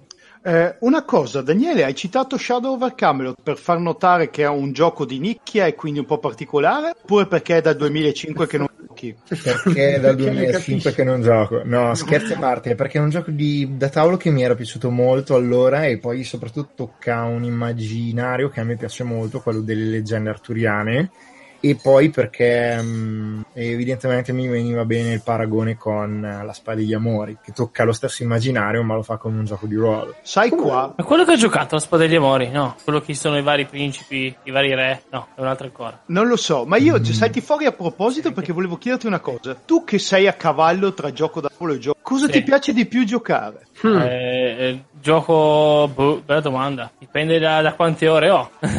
gioco di no. ruolo ma con i pezzetti del tavolo, eh, quelle cose miste. Esatto Eh, gioco di ruolo sicuramente, però dipende da troppi fattori. Cioè, una cosa se mi dici, boh, eh, se mi paghi? Se ti pago? Se mi paghi quello che vuoi. Eh, eh bravissimo, questa è la risposta che voglio da te. Ma voi pensate Perché ovviamente magari... una cosa è giocare, no, solo una cosa, perché una cosa è giocare e dire, guarda dai, che si fa serio, guarda. A coboldi che mangiano bambini e io dico, certo, ma subito, no? E un'altra è dire, ok, dai, proviamo Clotos. Oh minchia, un attimo, devo leggermi veramente il manuale. Eh, o oh, Fate, ok, ambientazioni. Scusa, ma, ma stai dicendo che coboldi che mangiano i bambini in realtà non leggi il manuale? Non c'è veramente bisogno. non c'è veramente bisogno. Non ci sono giochi di ruolo che non c'è. O Beh, ci sono alcuni giochi di ruolo che sono stati scritti per essere giocati mentre li leggi. Tipo ah. Witch e non il silenzio dei minotauri, tipo Witch miglior oh, gioco 2010. Sì, allora Witch un altro gioco carino. Però, eh, Beh, per esempio, Flotsam, Flotsam ha una guida nel manuale e nei ovviamente in inglese per cui è, è, poco accessibile per noi a meno che tutti non siano ferratissimi in inglese eh, che ti spiega il gioco passo passo leggendo pezzi e spiegando parti di gioco mentre proprio stai giocando un altro gioco che funziona esattamente così è, lo cito sempre, Left Coast di Stevie K, che mi pare sia un gioco del 2015, dove praticamente ti spiega le regole passando il manuale attorno al tavolo, ciascuno legge un pezzo che spiega cosa devi fare e così impari a giocare. Ci sta, ma io immagino che voi quando persone normali uh, discutete di come, come persone, fare... no, come persone normali. Loro persone normali, no, no, vabbè. no, aspetta, ora, ora vi spiego dove voglio arrivare. Voglio dire che comunque il gioco di ruolo è un passatempo di nicchia, no? è una passione di eh. nicchia. Questo è chiaro, no? è evidente. Eh, non è come dire parliamo di calcio, facciamo il fantacalcio. Fantacalcio è una cosa. Eh, però magari voi pensate dunque che nella, nella società eh, siete persone che hanno dei, delle passioni particolari, no? Eh, di nicchia, perché non sapete in realtà dove può arrivare questa nicchia. E dove io può arrivare? io l'ho scoperto. Ho un po' paura. Io l'ho scoperto sentendo parlare del club del libro di Francesco. So, vabbè, ha un club del libro. Figata. Anche io ho un club del libro su Telegram. Cosa, cosa fate? Parliamo leggete, di libri. Ma ne leggete uno alla volta insieme? Cioè un tipo vi dedicate a Asimov? Asimov. Eh, viene proposto un libro al mese, tutti lo leggono, lo ascoltano e poi c'è una serata in cui se ne parla e nel frattempo durante il mese si chiacchiera di, di vari ed eventuali. Ma che figata! Eh, ma io vi pensavo che vi trovaste davanti a un falò tipo e lanciaste pece greca ah. mentre raccontate racconti dell'orrore e poi la gente... Beh, allora qui entro io, e scusa, eh sì. entro qui io come un nuovo club, non è un club del libro, infatti, è un club di lettura. Ah. Allora, quest'estate, per vari motivi, mi sono trovato con un gruppo di, su Discord la sera a stare in chiamata con loro, no? Loro passano il tempo a giocare a LOL mentre chiacchierano. Io passo Aspetta, il tempo a giocare a LOL quanti anni hanno? Uh, dai 20 ai 30. A 20 anni la gente gioca a LOL? Sì. Poi adesso è uscita una nuova modalità che non è per niente LOL, è tipo tutto diverso, quindi giocano a quello. Però non Auto, autochess. Gioco... Esatto, esatto. Ah, okay. eh, lo, lo, gioco anch'io autochess. Ok, un'altra cosa. Proprio, non è LOL quello, è proprio un altro gioco. Della, del cesso da solo è un'altra eh, cosa. No, è una roba che tu imposti una battaglia e poi la battaglia la fai in automatico. E se la fai esatto. in auto.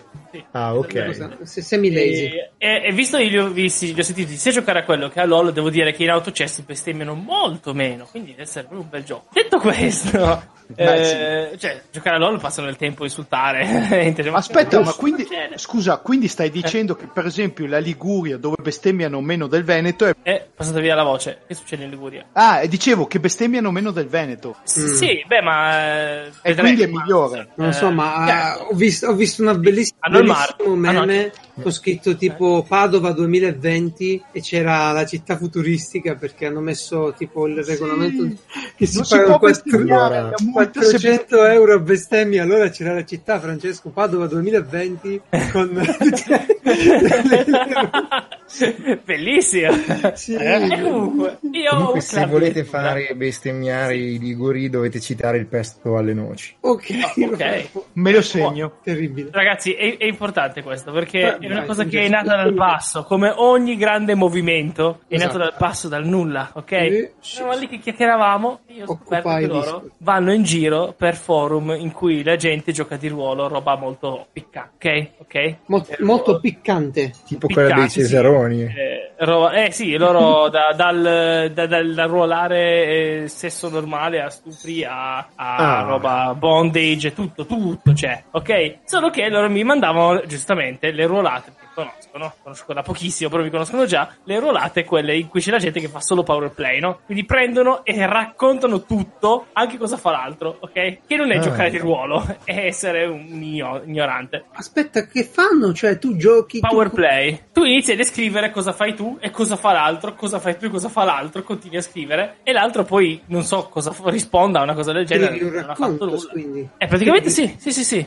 Scrivono racconti. E io allora mi hanno... Uh, sfondo sessuali. Esatto, me li hanno mandati e io allora, allora lì che giocavano ho iniziato a leggere. In italiano questo? Sì, sì, tutto in italiano. Ho iniziato a leggerle e abbiamo iniziato a ridere molto, no? Perché poi è come guardare film brutti che ti inventi le cose, cazzeggi, no? E allora a un certo punto Danilo, mio amico, ha iniziato a parlare di questi libri eh, molto brutti che ci sono su Amazon a 2 euro, 1 euro, ok? I book, quelli che fanno... I book, esatto. E mi ha, e, ha iniziato a parlare di questo libro orribile che si chiama Il prescelto e lo stregone. Oddio. E, Mamma e, mia. Ed è un libro, eh, è essenzialmente un rip-off di Harry Potter, in cui sono, a, a parte le madri, sono tutti uomini ok? E sono tutti allora, il protagonista non lo sa ancora, la madre sicuramente lo sa, lo sappiamo noi, lo sappiamo tutti, lo sanno, non lo sa ancora ma è omosessuale, lo scopre man mano nel resto sono al 20%, ha ricevuto il suo primo bacio. Detto questo, ovviamente si parla di racconti omoerotici, ok? Ah. Detto questo, sono scritte molto, molto male, va bene? Ma molto male, nel senso che, eh, a parte i typo idioti, tipo la, la poltrona, eh, come che la, sie- la sedia eh, d'oro, sì, dorata, eh, dorata eh, di apostoforata, che no. ne o i panini grandi di prosciutto. Grandi risate e, proprio. Sì. Ah, pian pianino, eh, quello che succede a queste persone non ha senso, è illogico. Eh, sono ripetizioni, schifezze varie. Però se lo leggi, cosa succede? In un'ora leggo un capitolo. Cioè, questo è un libro che leggerei in due o tre ore, no? Da solo metto lì a, a leggermelo a mente. In tre ore sicuramente lo finisco, 170 pagine. Allora, faccio un capitolo all'ora, perché poi passiamo il tempo a inventarci i nomi di personaggi, a i nomi dei luoghi, a cambiare qualche parola, tipo al posto di fare i pezzi di ghiaccio eh, del, a lezione, che ho detto che è una cosa che tipo Harry Potter, no? Eh, a lezione di magia fanno i pezzi di cazzo. E mm-hmm. vabbè, e detto così, sembra che eh, siamo noi che siamo un po' scemotti. Non importa, no. questo. Chi lo pensa? Una... Devo solo dire, è, è per, mi sto divertendo. Io non ho mai riso così tanto per così tanti, tanti giorni di seguito perché alla fine ci spellichiamo, c'è poco da fare. Ovvio che. Perculando la fanfiction minchiona su Harry Potter. Sì, con me che lo leggo, eh, cercando di. Eh, ovviamente ogni persona io devo fare una voce diversa, no? Ci mancherebbe, se no come fai?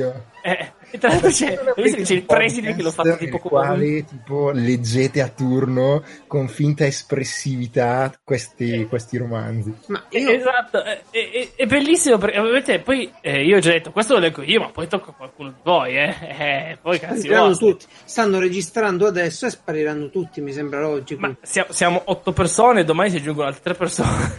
Quindi otto persone che fanno intanto i cazzi loro, nel senso giocano. Certo, e ascoltano me e commentano. Io, ragazzi, adesso ci sono momenti molto, eh, come si dice, cringe che eh, io ovviamente con l'aiuto e il supporto di altre persone, quando la gente si baciava, in sottofondo sentivi... Fantastico. Cioè, io Così, di quella roba ci vado pazzo. Posso fare anche i baci tra alien se volete. esatto, è bellissimo. E, e, e, secondo me siamo al 20%, già sono successe cose un po'. Oltre che sarà molto molto spinto questo libro perché... Ok adesso vedremo. Metà gente a un certo punto ha iniziato a dire: No, no, stanno per 5 minuti. Aspetta. Allora ci terrei a dire che io e Marco non faremo più l'avventura di Cthulhu Dark, ma leggeremo il romanzo.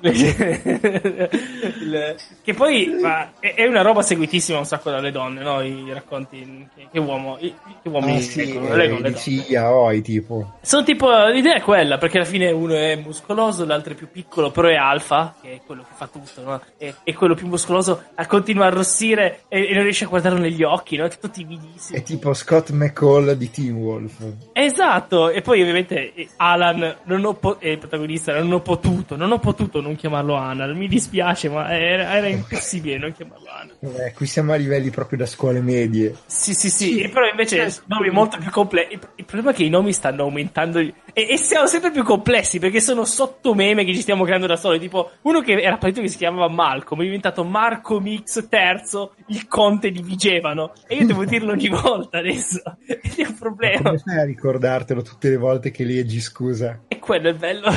per ora ogni giorno sto facendo un capitolo e ce la faccio. Cioè, okay. però non so no, però c'è il trucco, perché io, io ne parlavo e i nomi li, li inventa lui. Non li invento inventiamo un po' tutti. Sì, io provo, provo, propongo, poi gli altri inventano. Però lui, c'ha, lui c'ha, c'ha, il gancio emotivo sul sì. nome e se lo ricorda. Sì. Invece era più, molto sì, più divertente se il nome lo dovevano inventare gli altri. Gli altri, eh, mm. così da... Ah, Istanbul l'hanno inventato gli altri, eh. E Gimz Makm, che, che non si riusciva a pronunciare. Istanbul è il nome del preside. È il presidente di Kim Smack. Di Kim Smack. Non si sa neanche Guarda, come pronunciarla sta roba. Um, ti dirò. Però è più scemo. Scemo. Ti dirò solo la mia condizione di adesso, va bene? Senza dire nulla. Sì. È difficile non giudicare.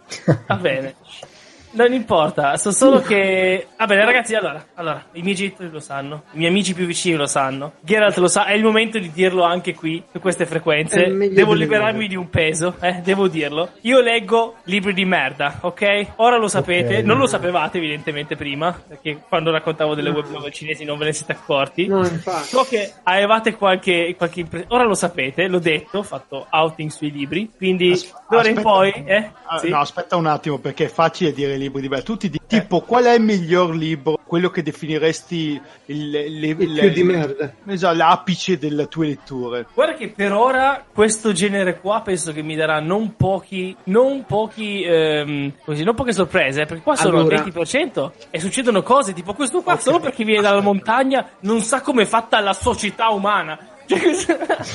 Ma, quindi sono, ma quindi sono in realtà dei romanzi, non sono solo dei racconti erotici. No, cioè, romanzi. Io ho letto sono, spesso dei racconti erotici, però me li leggevo per tirarne ispirazione tranquilla non certamente per. Uh, no, per qua c'è il cattivo, il, si, chiamano il signore che abita sottoterra e abita in un castello sottoterra in cui lui, eh, la sala del trono, spiega il suo servitore, la sala del trono in realtà è solo un salotto col camino e lui lo chiama la sala del trono. Questi sono i personaggi che si sono creati e non so perché ha dovuto scrivere, inserire questa cosa l'autrice, non so se... Boh, però lo rende incredibilmente idiota questo signore. Marco, tu la capisci, Daniele è partito, gli piace sta roba, non so come mai, ma tu la capisci Io? la mia difficoltà, Marco?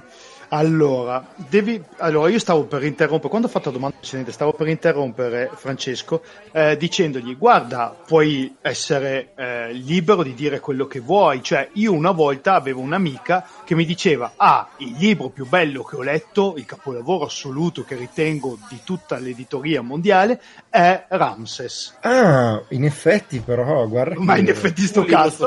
No, è, ma erano bellissimi di Christian Zach, cioè... Pubblicato in edicola, eccetera. Sì, però da qui a considerare. No, ok, su questo sono ah, d'accordo. Ah, però dipende da quanto hai letto, perché tu erano esatto, esatto. Io ho letto così tanto che ho fatto il giro. Eh, infatti, dopo quello che hai detto, penso che non ti considerò, no, cioè non è più l'altra mia amica, cioè considerò te non più mio amico. Sì. Però Ramses è, che, è il gusto del trash, esatto. Sì, è come guardare quanto carogna ma lo passo. Eh, se non l'hai visto non puoi capire. Che gusto c'è nello sprecare il tempo così? Io sta cosa qui non il tempo perché poi finisco la serata tranquillo, felice e ho riso per due ore.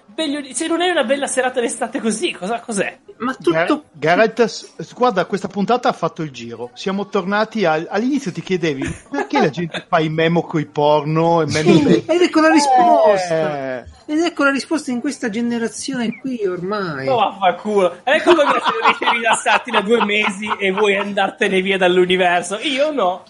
allora, è vero, è vero, è vero. Io qui te, te la invidio chiaramente. La possibilità, la possibilità, l'attitudine di passare la tua bella serata a non fare un cazzo ci sta, eh? È una cosa bella. Eh, e eh, quando poi sono tutte dovere. le serate che fai così, magari uno non, cap- non capisco, però non è che giudico. Uh, invece sì, invece sì, nel senso, un po' devo giudicare.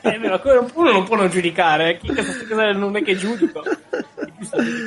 No, ma questa roba qui mi ha fregato perché all'inizio mi sembrava una figata, anzi io adesso me ne vado nel club di Marco Vabbè, io leggo libri tutti diversi adesso, però almeno vado lì, se Marco mi, mi fa accettare dal club lì... Eh. Ti metto una buona parola io, non ti una preoccupare. a me non vado a... Ma che libro state leggendo adesso, Marco? A sniffare, esatto, dici un po' qualcosa. Allora, vado in questo momento, mi sembra che lui... Cioè, lui sta leggendo il libro e non si ricorda neanche il titolo. No, perché non l'ha, non l'ha preso. Fermi ragazzi. Allora, io intanto ascolto audiolibri, perché purtroppo non ho il tempo di Anche leggere. Ah. E l'ultimo era sulla strada di... di uh, Jack Kerouac. No, è di, no, scusa, La strada di Cormac. Ah, ok. Ma, Road. Però nel frattempo è morto Camilleri. E quindi, mm. e quindi eh, hanno proposto di leggere il figlio il nipo- capitano. No, il nipote di, del principe di Nigeria. Sal- eccolo qua.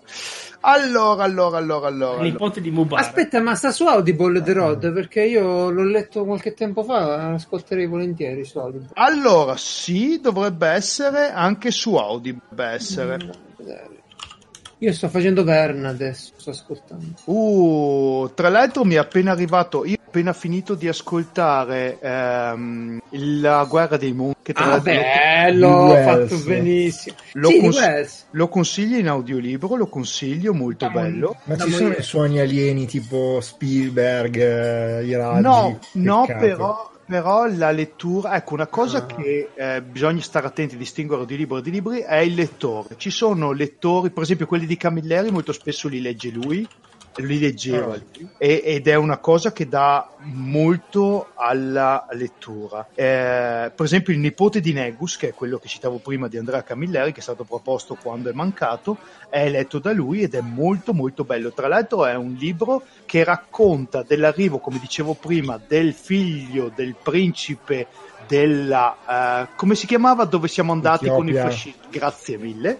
Come, eh, come, siamo andati? Che cazzo c'è? Ci siamo andati siamo andati sono andati loro basta. Non facciamo eh, più parte di quella gente lì. A, a far fuori tutti. Comunque. Le persone che hanno fatto qualche errore. No sto scherzando ah, ah, ormai l'hai detto è rimasto. Eh, Dicevo, arriva in una scuola del sud Italia, a Licatac, dove di solito sono ambientati i libri di Camilleri, sì. nell'epoca del 1929, circa 28-29, e il, racco- il libro è tutta una raccolta di comunicazioni tipo tra, la, tra, Roma e il comune, tra il comune e la scuola, tra la scuola e la banca eh? e vedi anche in comunicazioni ufficiali questa ricostruzione di una vita eh, di cittadina, paesana, della gente comune di quell'epoca, perché per esempio c'è la banca che dice ah quindi noi dovremmo anticipare tipo un vitto di mille lire al mese a questo principe anche se non abbiamo avuto l'autorizzazione, ma la banca non li ha, come facciamo? Eh, metticili tu direttore, ah, io dovrei metterceli. E se poi non me li ridanno indietro, eh, allora devi andare nella filiale qua. e ci sono tutta questa serie di comunicazioni e sono bellissime bellissime perché fanno risaltare tantissimo il, la vita dell'epoca. Eh sì, sì, ma anche le divisioni. Sì, sì, Assolutamente. Ah, io, io, vi consiglio, visto che siete in tema di audiolibri, se volete vedere un video di vita dell'epoca quando la luna ero io, è un racconto per ragazzi, io poi l'ho comprato anche in edizione fisica, l'ho regalato alla nipotina, e racconta di, di, di, non ne ho già parlato forse, ma racconta insomma di una, eh, durante la, l'allunaggio l'Italia, una ragazzina in un paesino, tutte le cosine dell'epoca, i sistemi dell'epoca, e la tv, e il carosello, Beh, eccetera, eccetera. Siamo stati bravissimi, che bello, mi piace questo finale eh, sui libri in cui tutti quanti abbiamo dimostrato di essere persone di alto livello, però sono anche le 11. Hai ragione, l'ultimo avviso soltanto, ah, non ai. infilate dei ghiaccioli nelle parti intime per rinfrescarvi. Nelle parti intime, tipo allora, eh, prometto sì. che domani cercherò di ricordarmi Ecco, al massimo fa- userò quello di lamenta che non vuole mai nessuno. E... Ah, è vero, quello, quello fa schifo a tutti. Uh, no, il discorso è beh, in Inghilterra, quanto pare. Fa male, eh, fai questa, male, questa moda fa, la roba. Fa, fa caldo, dici ora sai che c'è, mangio la granita mangio il ghiaccio, ma perché mangiarlo che poi c'è le calorie e tutto? Lo metto lì, no, c'è, c'è, la, c'è la, cavità. Caldissimo. Eh. E quindi ecco per Hai detto che succede in Inghilterra? Uh, sì, praticamente leggo, leggo quindi vuoi dire che dopo la Brexit, Brexit. Eh, appunto dopo la Brexit hanno trovato un altro modo per dimostrare la loro intelligenza. Siamo tutti più freschi dopo la Brexit. Okay. sì. vabbè Marco mi raccomando eh, eh, compra un condizionatore qualcosa ma non infilare i ghiaccioli. Ma io mi chiedo perché tu pensi che io possa infilarmi i ghiaccioli perché ho visto una foto di te mezzo nudo, anzi ogni volta che insieme eri mezzo nudo, capito? È un attimo. Hai provato piacere da uomo a uomo. Sì, sì, un vero piacere etero. Ti, ti adoro, come quello, libri, come quello, nei libri di, di Francesco. Eh, sì. Tra l'altro il prossimo da leggere è uno perché sappiamo già chi le leggerà, è uno di poche pagine, sta 99 centesimi, sono 40 pagine. Mi chiedo che razza di racconto incredibile sarà. Ma non vi sentite responsabili a finanziare autori che scrivono questa io, qualità? Io in realtà mi sento felice perché dico guarda, almeno sta qua, tutte autrici innanzitutto, ricordiamo perché è giusto dare responsabilità all'intero genere. E, e, boh, mi sento, no perché in realtà alcune autrici le conosco che fanno queste cose e boh,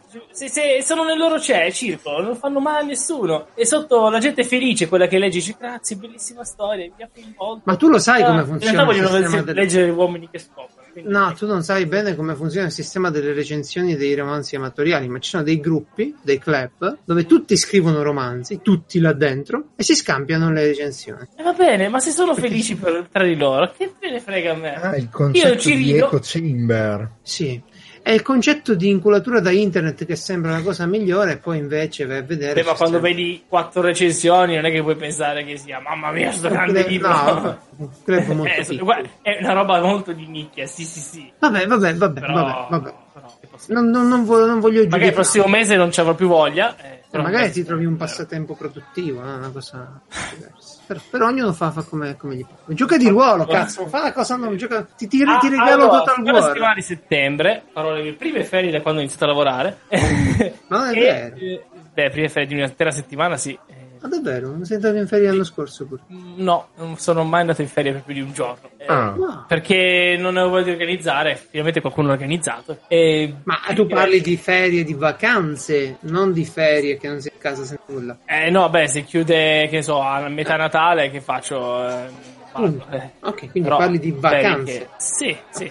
E, e, niente, lì abbiamo già preparato cosa giocheremo. Giocheremo ovviamente a Creek Coso, di cui non ricordo mai il nome. Seco Creek. Seco Creek. Proprio quello, sì. Allora, e giocheremo... Seco Creek Vigilance Committee per la precisione. Proprio quello. Per me Seco eh... significa Second Engine Cut Off, che sarebbe quando si spegne uh... il secondo. Il secondo no, Seco Creek è un villaggio che esiste davvero, tra l'altro, negli Stati Uniti d'America. No, esiste, esiste ancora, tra l'altro. Sì, sì, esiste ancora bello. Figo, figo. No, è un bel giochino. Eh, ricorda in un certo senso Witch. Eh. Ci ho giocato di recente, tra l'altro, solo che a differenza di Witch è quintato però è nel West e, e, ha questi personaggi con interessi diversi. Non ne avete già parlato qui? No, ne devi parlare assolutamente. Ne parleremo poi perché già, sono già le 11. Detto questo, giocheremo anche Deck Cthulhu. va bene, va bene. Francesco, io, io confido sempre che, ti, che ti, ti, ti, risolvi in queste cose, insomma. Uh, non prendere... Trovi una ragazza, no? Come al solito. No, no, no, no, anche un ragazzo va bene, anche nessuno no. va bene, ma uh, ecco che smetti di fare queste cose strane. Eh, Magari come... ci, quanta gente conosci? Che io vivo nello strano praticamente, non c'è una cosa normale che faccio ultimamente. Quindi, vabbè. No, vabbè, vabbè, ci sta. Solo, sai cos'è? Che quando tu mi hai detto mm. club di lettura, io ho pensato, bene, che figata. Cioè, c'è la gente che si presta i libri, oppure uno legge il libro, come per esempio mm. prendiamo Asimov. Uh, o il capitale di Marx. Oddio, il capitale di Marx. No, che no. palle. Eh, no. E no, dai, però, le persone ricche- prendiamo la ricchezza delle nazioni di Adam Smith e, e, diciamo ora uno lo legge, gli altri che ne so ascoltano mentre fanno altro, poi si passa avanti. Ragazzi, e quello è, è uguale. Ragazzi, a proposito, alleviamo un attimo eh, il coso. Mi è arrivato l'audiolibro da voi o un sì o un no e anche da chi ci sta ascoltando. Vado o non Ma vado? che audiolibro? L'audiolibro di che sei saltato? Eh, salto sempre guerra e pace. No, sì, è lungo. solo che tipo dura, penso, Ah, lungo. 50 ore. ore. Esatto. Gira è- prendi quello di Greta, quello di Greta Thunberg prima. Non No, c'è in audiolibro. Sì, che c'è. Sì, sì, sì. Ah, c'è, c'è, ok. Vai di quello, Sì. che hai letto veramente Ma che bene. Conte di Montecristo è lunghetto come audiolibro. Vabbè, che vuol dire? Il Conte di Monte Eh, Cristo è un'opera d'arte. Io, io sinceramente quelli li voglio leggere, non li ho mai letti, ma li voglio assolutamente leggere in formato cartaceo. Ma cosa, i grandi classici? Sì, eh, tipo non ho Certo. letto il Conte di Montecristo, non ho letto Uh, Guerra e. Pace. Il problema del Conte di Montecristo è che ci sono delle parti un po' lunghette nella versione integrale e, e vabbè, eh, ci devi passare. Eh, Vabbè, d'altronde mi sono letto Martin, penso che non potrà essere peggio. ma in alcune parti è un po' una rottura, ecco, diciamo. No, è che il Conte di Montecristo si mantiene sempre pulito. Martin magari qualche zozzeria ci usciva, ti, ti cambiava il ritmo della cosa. E lo so, ma c'è il Conte di Montecristo e il Conte di Montecristo, dai. No, no, è una figata. Cioè, chi, chi non ha sognato di Cioè, prendere ci puoi giocare anche tutti? con Ravendett, il gioco di, di Jacopo Frigerio, fai la tua vendetta. Ah, Io, io lo adoro. Io, vabbè, avrò visto il film per infinite volte. Ho Quello consumato con il- coso, con Depardieu? Sì, quello è bellissimo. Perché Conte di Montecristo era coso? Ehm, Edmond Dantes, giusto? Non dà, cioè, cioè, Sì. Esatto. Ragazzi, però io dovrei andare a fare sesso. Sì, dobbiamo andare Eh. tutti a fare sesso, quindi ragazzi, eh, chi da solo e chi in compagnia, io vi, voglio ringraziare tantissimo Marco Andretto di GDR Unplugged e Daniele di... Lo schermo barra Geek on the Air. No, volevo dire il cognome ma non sapevo se potevo Rubo. dirlo. Sì, eh, sì, però volevo evitare, capito? Mi sono un attimo bloccato sul GDPR. eh, su- di Giulio sì, no, puoi dirlo, ci mancherebbe. Ok, Daniele Di Rubo di Giulio a Schermo, due risorse secondo me fondamentali e uniche per eh, avvicinarsi al mondo dei giochi di ruolo, approfondire e, e boh, nutrirsi un po' della loro passione. Io quello faccio, facevo quando seguivo un po' di più i giochi di ruolo, andavo lì, mi guardavo, guarda come si diverte questo, deve essere figata. Beh, una cosa bella, fanno davvero un bel lavoro. E Francesco, Come, grazie. come voi. No, grazie Francesco, grazie a Caseggiamo. te. Eh, mi dispiace che stasera ti abbiamo rubato al club di lettura dei libri. Mi avete rubato mezz'ora di vita. Ah, ah, ok, Eh, mezz'ora sì. di vita. Eh, spero che adesso potrai fare compagnia, insegna agli angeli compagnia alla gente che gioca su LOL. Eh, Eh, no, ormai è tardi. eh, È tardi, non giocano Il più. lavoro, quindi... Ok, Eh, grazie a tutti. questo, grazie a te Geralt, spero che tu riuscirai a, a vivere una vita migliore domani. No, io devo vivere una vita piena, ma non si vedrà dopo, solo alla fine. Avere la vita, una cosa è avere la vita piena, un'altra è avere le palle piene, eh, ricordo sempre. Eh, Io sono, sono fe- felicemente organizzato al tale riguardo. No, ovviamente intendevo come modo di dire. Eh, Bene. E salutiamo anche Ciao, lo ciao. sceriffo che ci ha offerto questo Geralt. che ti ha lasciato Geralt, che se no non ce lo lasciava. Buona vita. eh. Ciao a tutti. Ciao. Ciao, grazie dell'invito, buonanotte. Buonanotte, grazie a te. Grazie di tutto il pesce.